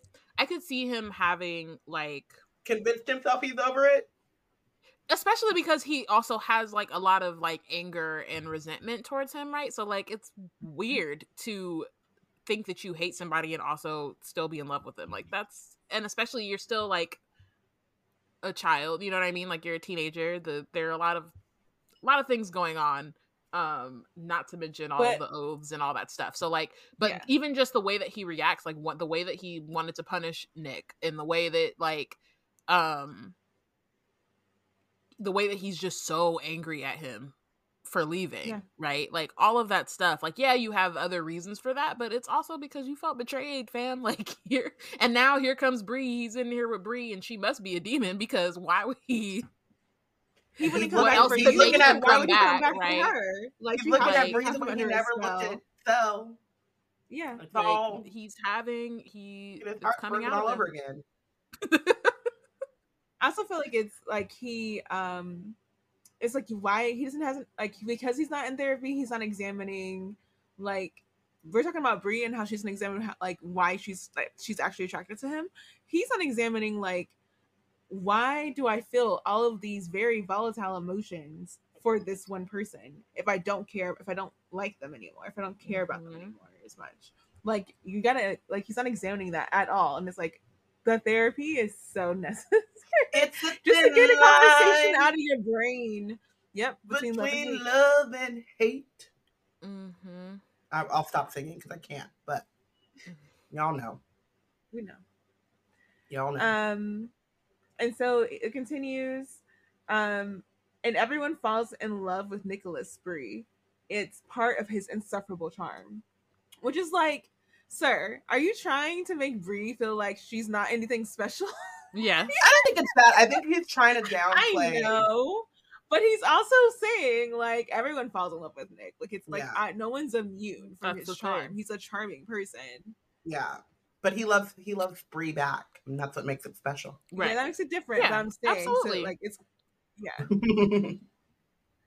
Um, but it's funny because Nick is such a like is such a 13 year old crush kind of archetype. Oh, Like, say, yeah. like Devon Sawa, like of Casper era Devon Sawa, like very much like that, like the blonde, freaking uh teen, like not even teen, preteen, like love interest or whatever.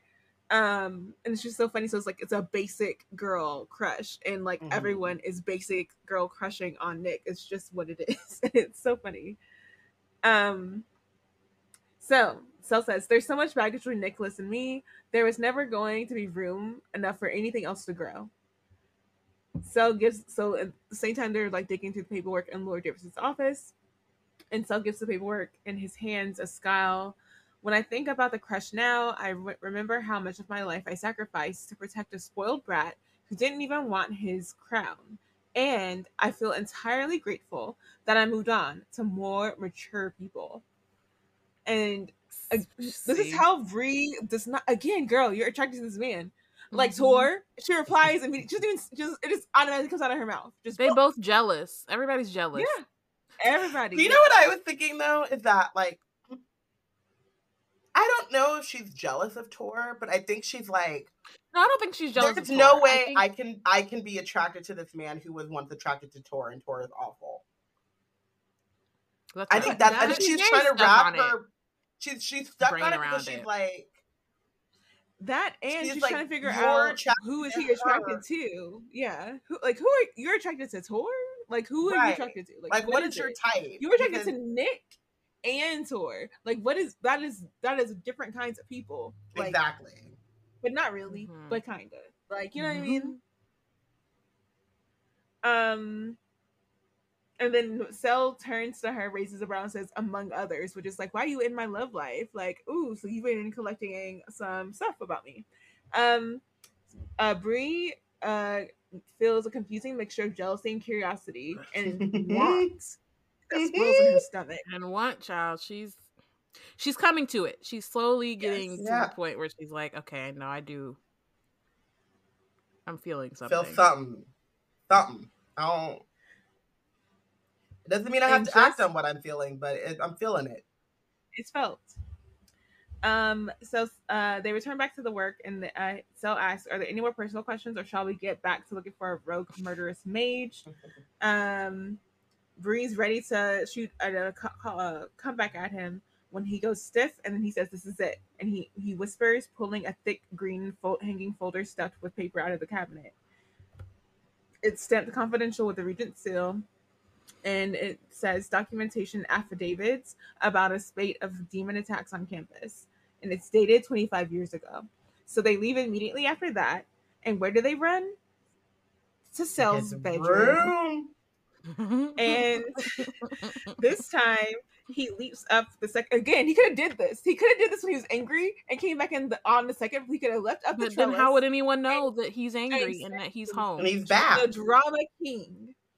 Um, and then yanks the ledge to propel them into his open window. Once they're inside, he drops on the floor and then spreads the folder open.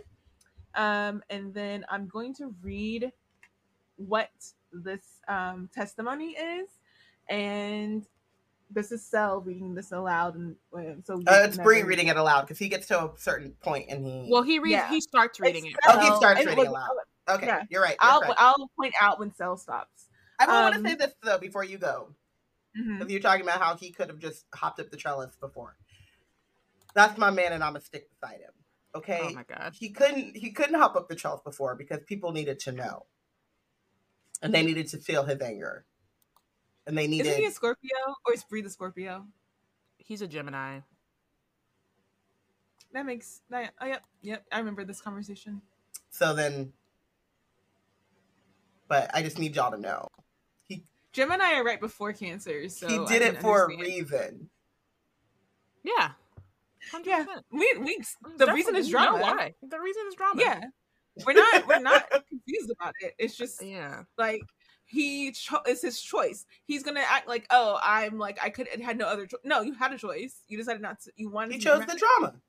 You wanted to be dramatic. Um, so April 9th, 1995, confidential and classified. Attention, honored lieges and mage setrals of the High Council of Regents of the Order of the Round Table. I will begin this affidavit without equivocation of any kind. The Southern chapter of the Order of the Round Table has failed in its duties. As requested, this personal report details in linear fashion and form, from my perspective, the events that transpired starting last week and up to today. I will write this with the understanding that the facts herein will be filed for the record in the Order archives.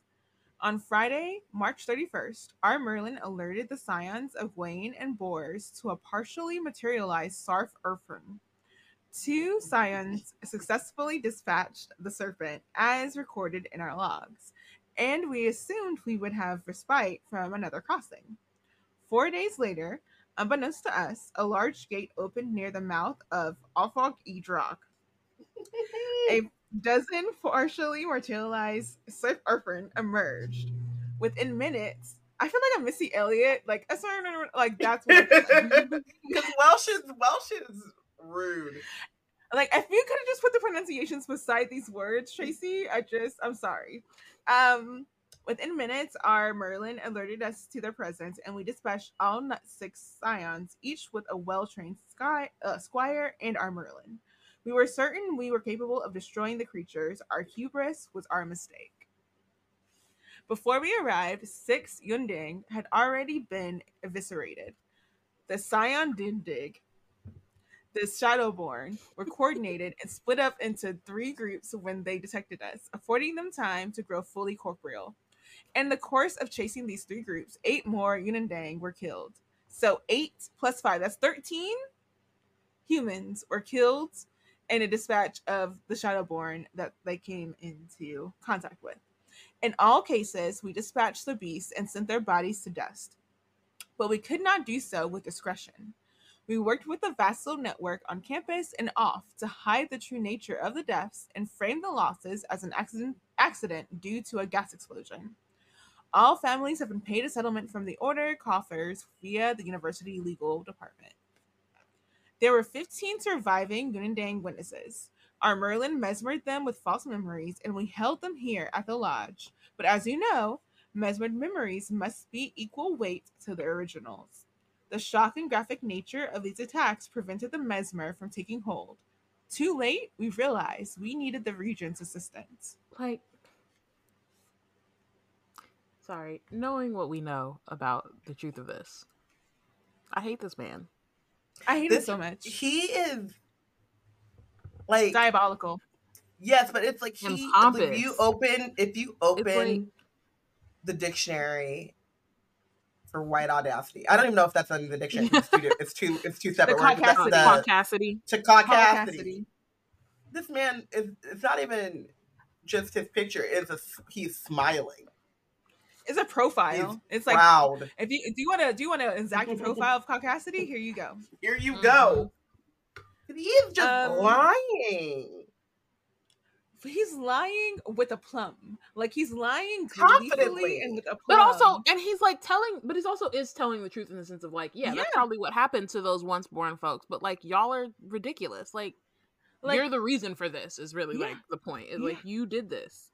You wanted the scions to be alerted because you wanted them to all freaking um go through abatement and all that. But Mhm. like okay, yeah, I'm sorry. Anyways, let's finish this let's finish this affidavit. With the help of the regents attending Merlin's, the witnesses were successfully mesmered and released. Each witness has a file attached here with further details regarding their management. As tragic as this account is, I'm afraid that I must add further unsavory details to complete the record. The regents members and Merlins, in their wisdom and due right, proceeded immediately with an investigation into the incident, its origins, and the chapter's responses. Our actions and failings, as described here, were recorded by the committee. However, in the course of the subsequent investigation, new information has come to light and devastated our chapter. It was discovered that our Merlin and King's Mage not, and this is where Sel stops reading abruptly, his face stricken. Bree asks, What is it? He scans the letter again, and blood drains from his face. Sel, Selwyn, Bree reaches for the paper, and he doesn't resist when she slips it from his slack fingers. The mixture of horror and shock is con- uh, contorting his face and marring his beautiful, precise features. This all sends a cold blade into uh, Bree's heart. Read it. His voice scrapes the quiet of the room. Maybe read it, Bree, he repeats, a fierce command threaded through his words. And she does. She reads the story of his mother. It was discovered that our Merlin and King's Mage, Natasha Kane, opened the gates herself using an arcane ritual and Sezdendig blood she procured specifically because of its strength and ability to open the gates of that size. Now, why do you know all of that? Anyways, King's Mage Kane. Gave no reason for her abominable behavior and denied the investigation's findings at every turn because she was innocent. In hindsight, perhaps we should have considered the possibility of Natasha's uh Natasia's involvement in the moment the first gate was opened. It is well documented that the more power Merlin's command, the more they succumb to their unnatural, demonic nature. Natasia is the product of careful Merlin bloodline curation, and she's the most powerful sorceress in a generation. But we were swayed by her gifts and did not expect her uh, corruption to manifest so early. In the weeks leading up to the attack, Natasia had been summoned, consumed by an obsession with the sun Zendig. She'd been so certain that a Grotchel had crossed over that she had become paranoid, unreasonable, and even suspicious of her own chapter's members, which was very reasonable. Can we? It was- not that it was reasonable, but She was right. doing the same thing with Sel right now. Yeah, Yep. yeah. He So said it worked once. he was before. right, but also he He's like, setting up. He's setting setting up up Sel the same way he set up his exact mother. Same way he set up his Mhm. mom. Yep. Um, I will. I not do also want to.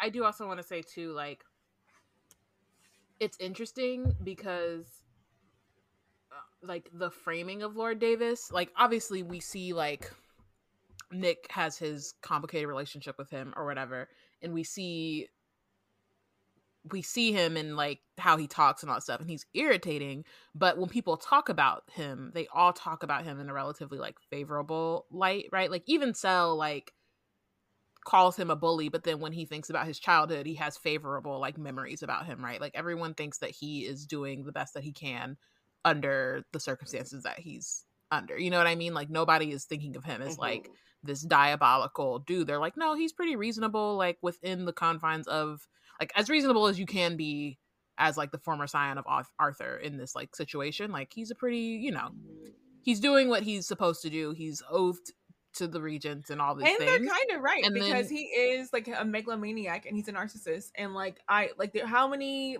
um lines of like um what are they? Inbred freaking power hungry cultist. Can you have before one of them flips the switch and does all this? I mean, right but it's also just the sense of like he's trusted. Like even Bree is like oh well we why don't we just talk to him? You know what i mean? Like they they're not nobody is reading this. Like when they finish reading this they're not like it's, oh something's up. they're like no this is legitimately what happened. Like yeah. he he has all of that trust and like goodwill um yeah and that's and he uses he, it for ill exactly he's like cloaked himself in it so that he can do the things he wants to do for his personal. And he's only able because before when he because... did that, he did it to awaken himself, and now he's yeah. trying to do it to awaken Nick. So, and didn't it didn't work when it was for him because this incident happened before it could actually start happening. And then I think it's interesting that like it sounds like Nastasia was investigating. She was doing her best to like investigate. And I wonder how close she got to figuring out and it was him before she was framed. Yeah. Mm-hmm. Um so the usual sentence for treason of this magnitude and intentional exposure resulting in deaths is forcible elimination. In truth, even the regents are not certain that elimination is possible due to Natasia's unusually strong affinity for aether. As such, Natasia has been secured in one of the region's most heavily warded prisons. Regent Ross has informed me that the loss of her bloodline would be a blow to our efforts against the Sensendang and in the event that her stability returns under rehabilitation, the Regents will consider offering temporary probation so that she may bear an heir. Any child she produces will need to be oathed early and raised under close supervision. That's freaking a, disgusting. It is so oh, we can breed her. We have to breed her. We have to breed her because we don't want to lose the magical ability, whatever. We think she's we think she has mental health issues, but we also want to make sure that we breed her because of she's powerful. Breeding. All the breeding we did to make her available, we want to make sure that continues on. Can, yeah. Ugh. It is And then on top of that, we're breeding her to a kid, to like to create a kid that we need to oath immediately. Immediately. Who will be who will be considered a, a, criminal and a threat from birth, mm-hmm. from inception, yeah. and also like we're like this is all again, and the oppressive system is like this is this is just the way of the wills like she this is how things have to go. She is a human who has been bred across bloodline and so we're going to just breed her out. Like she's an animal because we you know that's what we that's do. how we do. They are the baddies in case y'all are again in case y'all confused. If f the region forever. Yes. On a personal note this is where it gets eat. like this is where I just like I straight up like I hate all of this, but on this I'm like, oh f this man forever. On a personal note, I would like to state for the record that I've known Natasha most of my life. I am not sure what it says that I, her charge, did not sense her intentions. Perhaps she hid them from me to protect me as best she could. I offer this possibility in perspective and in hopes that it will support her fair treatment while in order custody. No, because she grew up with him in the same way that Sel and Nick grew up together, and then was like, "I'm trying to become Arthur. If this goes wrong, I'm about to frame like my childhood mm-hmm. friend." Or, the person you know. owes to protect me. The person, the person who was feeling the fluctuations of you like sneaking around doing this whole thing, but he wasn't sure what it was, and then you spring it all on her, and she gets hit with it. She has no defense, and you know it. Ugh. Because you're using freaking stereotypes about her freaking personality, her oh goodness gracious. Anyways, Um, the Regents requested that I write this report so that it may serve as a reminder to others of the line. They have asked me to state for the record that while the Merlins Aether abilities hold the keys to our Order's mission, their Cambion blood affliction requires constant vigilance. Merlin Isaac Sorensen has agreed to take on our open King's Mage post. The Regents have advised that all records of Natasia Kane be expunged. They've also agreed, by our request, that the other chapters remain ignorant of the culprit behind the incidents. Everybody's ignorant because you're the freaking culprit. Um, lest the report generate strife and distrust within our order. Y'all deserve it.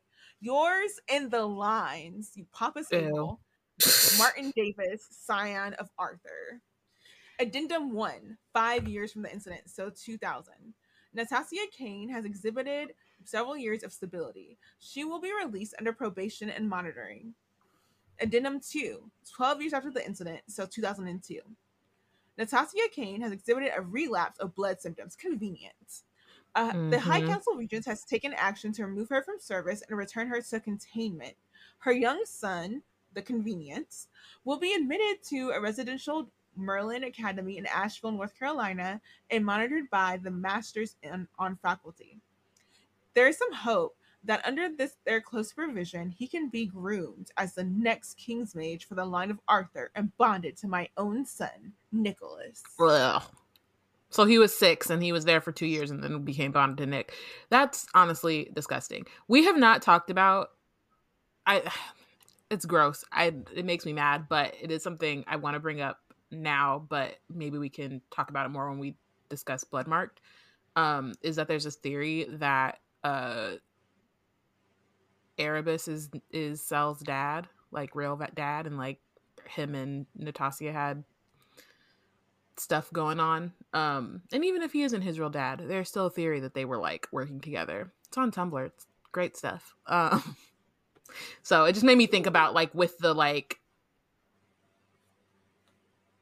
with the like addendums or whatever.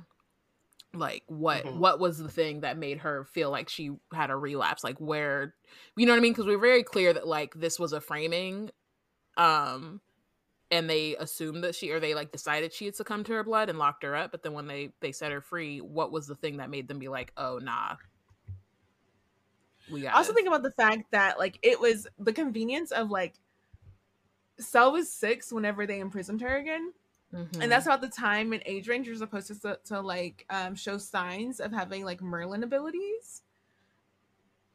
So True.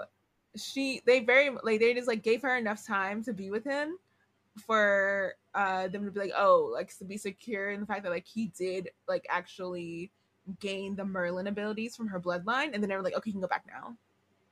Yeah. Mm-hmm. So I was struck with um, when you hear Sel talk about Nick and Nick's um, reaction to losing his mother, it's very much like she made a choice. She, you know, knew what she was doing. And the idea of being upset, of Nick being upset with the regent to Sel, who at this point thinks that his mother was killed in service or whatever, mm-hmm. seems very like a spoiled reaction, like a brat, you know? Um, and kind of a get over it type of sentiment coming from Sel, but he doesn't understand that feeling of betrayal. And so like now mm-hmm.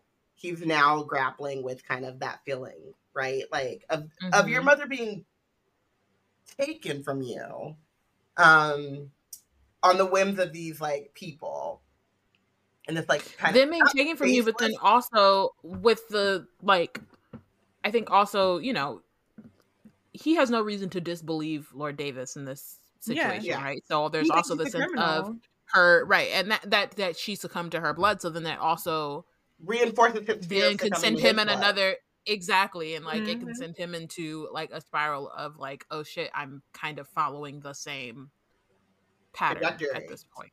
Yeah. Mm-hmm it's so and also ugh. the fact that like he knew lord nicholas wasn't having idle threats when he kept threatening him with that but the fact that he's done it before and he's like i can do it again mm-hmm. and get away literally like, nothing you can say or do will keep me from putting you where I want you to be.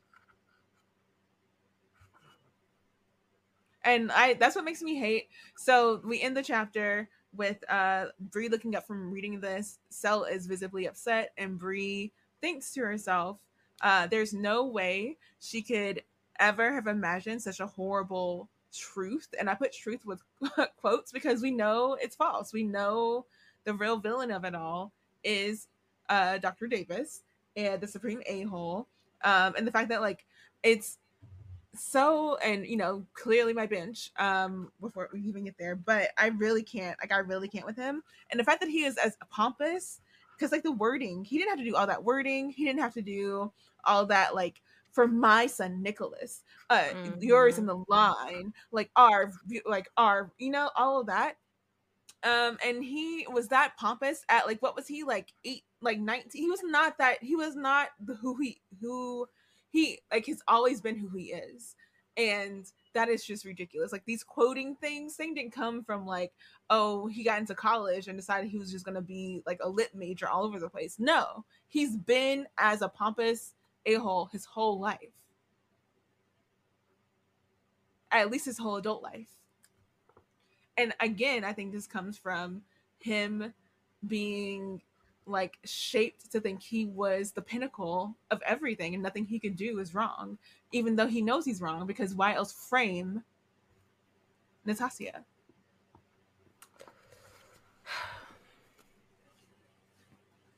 He couldn't even own it. Like he could not even no. own to the regents. Like I did this because I was trying. No, because to... he still he feels like he hmm. doesn't have a chance.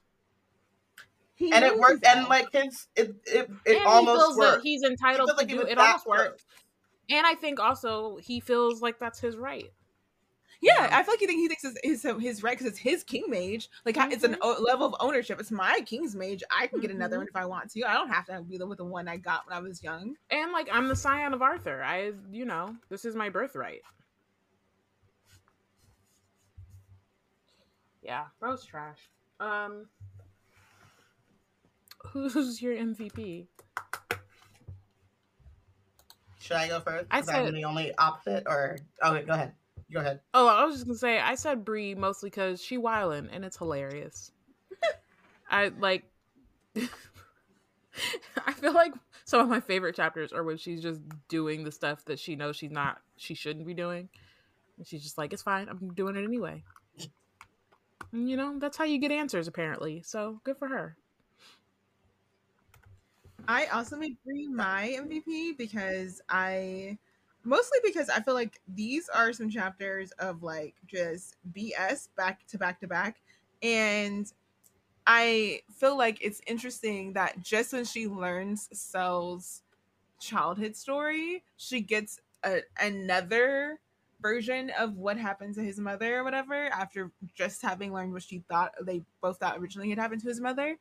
And she automatically is horrified and it's not like something that she's like like as much as she's been talking about like picking up on how other people talk about like demons and stuff and been saying crossroads child and stuff to Sel she doesn't automatically just like use that as something to like stereotype or discriminate against them. She is like just horrified at the fact that like he just had to learn this about his mother um and she could just like never imagine this to be what is like she was being curious about what happened to her mother, and here she comes falling on a landmine about someone else's mother who is helping mm-hmm. her try to find out about her. You know what I mean? I think that I like that that her personality was that she felt the chagrin for putting them both in a situation in a way, but also like this is information that neither of them could have ever thought would have come from them trying to investigate. So the level of ownership there, I I appreciate that she feels a level of ownership there. Yeah. Um, and I said Sel for basically the same reasons that Bayana said Bree. He wowing, and he's so dramatic. And how many times can you jump off a cliff or jump off of a high point Something. to like as many as he wants to conversation? As many as he wants. That's all in the same night. It's just yes. He it's as many times as he wants to. He can climb and freeze and watch so competitions. Magnetically pulled to Brianna that the only way I can end this conversation is to jump Just off jumping. of the high. Off of the high Oh my god. point. He said, "I will bring the drama. I will be a tattooed, soft emo sad boy, B O I sad boy, in all black, jumping off of high places." Who also will not let a, a fun joke about Twilight just pass me by. I will. I will talk He said, it. "I have the the angst that you're looking for, the humor that you're looking for, the tragic backstory that you're looking for. I am self-aware enough to know that I need therapy, and also self-aware enough to know that I'm not going to get fucking therapy, and you're just going to have to deal with the tantrums. Okay? He has the mm-hmm. entire lodge on high. Fell out there, eat their drunk, and he'll be in when he be in. Oh, we're Sel probably up in a tree somewhere. Let's wait until William gets back so he can deal with them. I It's not even probably. It's because you hear that kathunk. You know where he is. we know where he is. I love it. I love it. I'm a fan. I'm a fan. All right, who did we binge? I think Um, it's unanimous. for it the most is part. unanimous. But I want to say uh, minus slightly. Like I did Lord Davis because he's the reason why we're in this mess. But it's largely the regents because Lord Davis is he's small fish. Honestly, like he's not even the main bad. Like I feel like we keep again we haven't met any of the regents yet, and so we just keep getting these like moments or like seeing the way the order works and like who's in charge and how you know how they've set this up so that folks just kind of follow their line, you know, their rules or whatever. Um and so even like all the stuff Lord Davis has done, You wouldn't be able to get away with it if it weren't for. but yeah, it would it like it's also the way that he's been built up that makes him feel um entitled to cause all of this like chaos and violence and like terribleness um in the first place. So both of them. I think it's also very fitting that we picked up um doing the season on this story after we'd all read Bloodmarked because I think it makes us better capable of like the nuance between the regents and him Mm-hmm. um, and Dr. Davis. I, you know, I love to poke, poke at the systems and the regents when I can, but I'm like, for now, I'm like, because like the way Dr. Davis really just, he's been sitting on this file in his office yeah. the whole time he was harboring this child and making it where this child felt like he had to be in competition with his son that he was never going to be able to win, you know? Mhm. and he told him a false story that he did not care if he ever learned the answer to like he held the information from him but like that wasn't like he it wasn't like there was a, a spell or something that kept him from going into his office. He really does not it, was not that highly guarded um in regards to Sel. And then it's also using the same machinations he used to put Sel's mother away against Sel. Like he's just such utter complete garbage that I just he, he I have to dignify him with like you take the whole L. You take up the whole bench. It's you. Yeah, and I think I like I agree with you, Bayana, about also benching the regents, but I think the reason why I bench D- Daddy Davis by himself is also because he, even at that young age, um, where he's, I mean, he might be a little bit older than Nick is now when we get that first, the first part of this report. It's like he Yeah. knows how to play the regent as well. Mhm. You know what I mean? And so he's taken like their evil and and used just played all the right notes, said the right words, did the right things, played up like played up their prejudices, played up their like just played the system to his own advantage. And we're gonna see him continue to do so. And if he Mhm. wouldn't have gotten caught, like if Bree wouldn't have stepped on the scene and actually been Arthur, like there's a good chance he would have continued his nonsense. And so Yeah. um I think that's why just in these this set of chapters, I felt like he stood alone because the regents are trash as well. They'll never be MVP. They're always on the bench or bench adjacent. You know what I mean? I'm never whatever, but it's like you you got to be a special level of trash to play trash against itself. You know, what I- it's just yeah, so. that's real. but but I agree with everything else. Like I agree with what you said. I just like Mm-hmm. he just took it to another level in these. Mm-hmm. So, Woo. What an episode. What the revelations.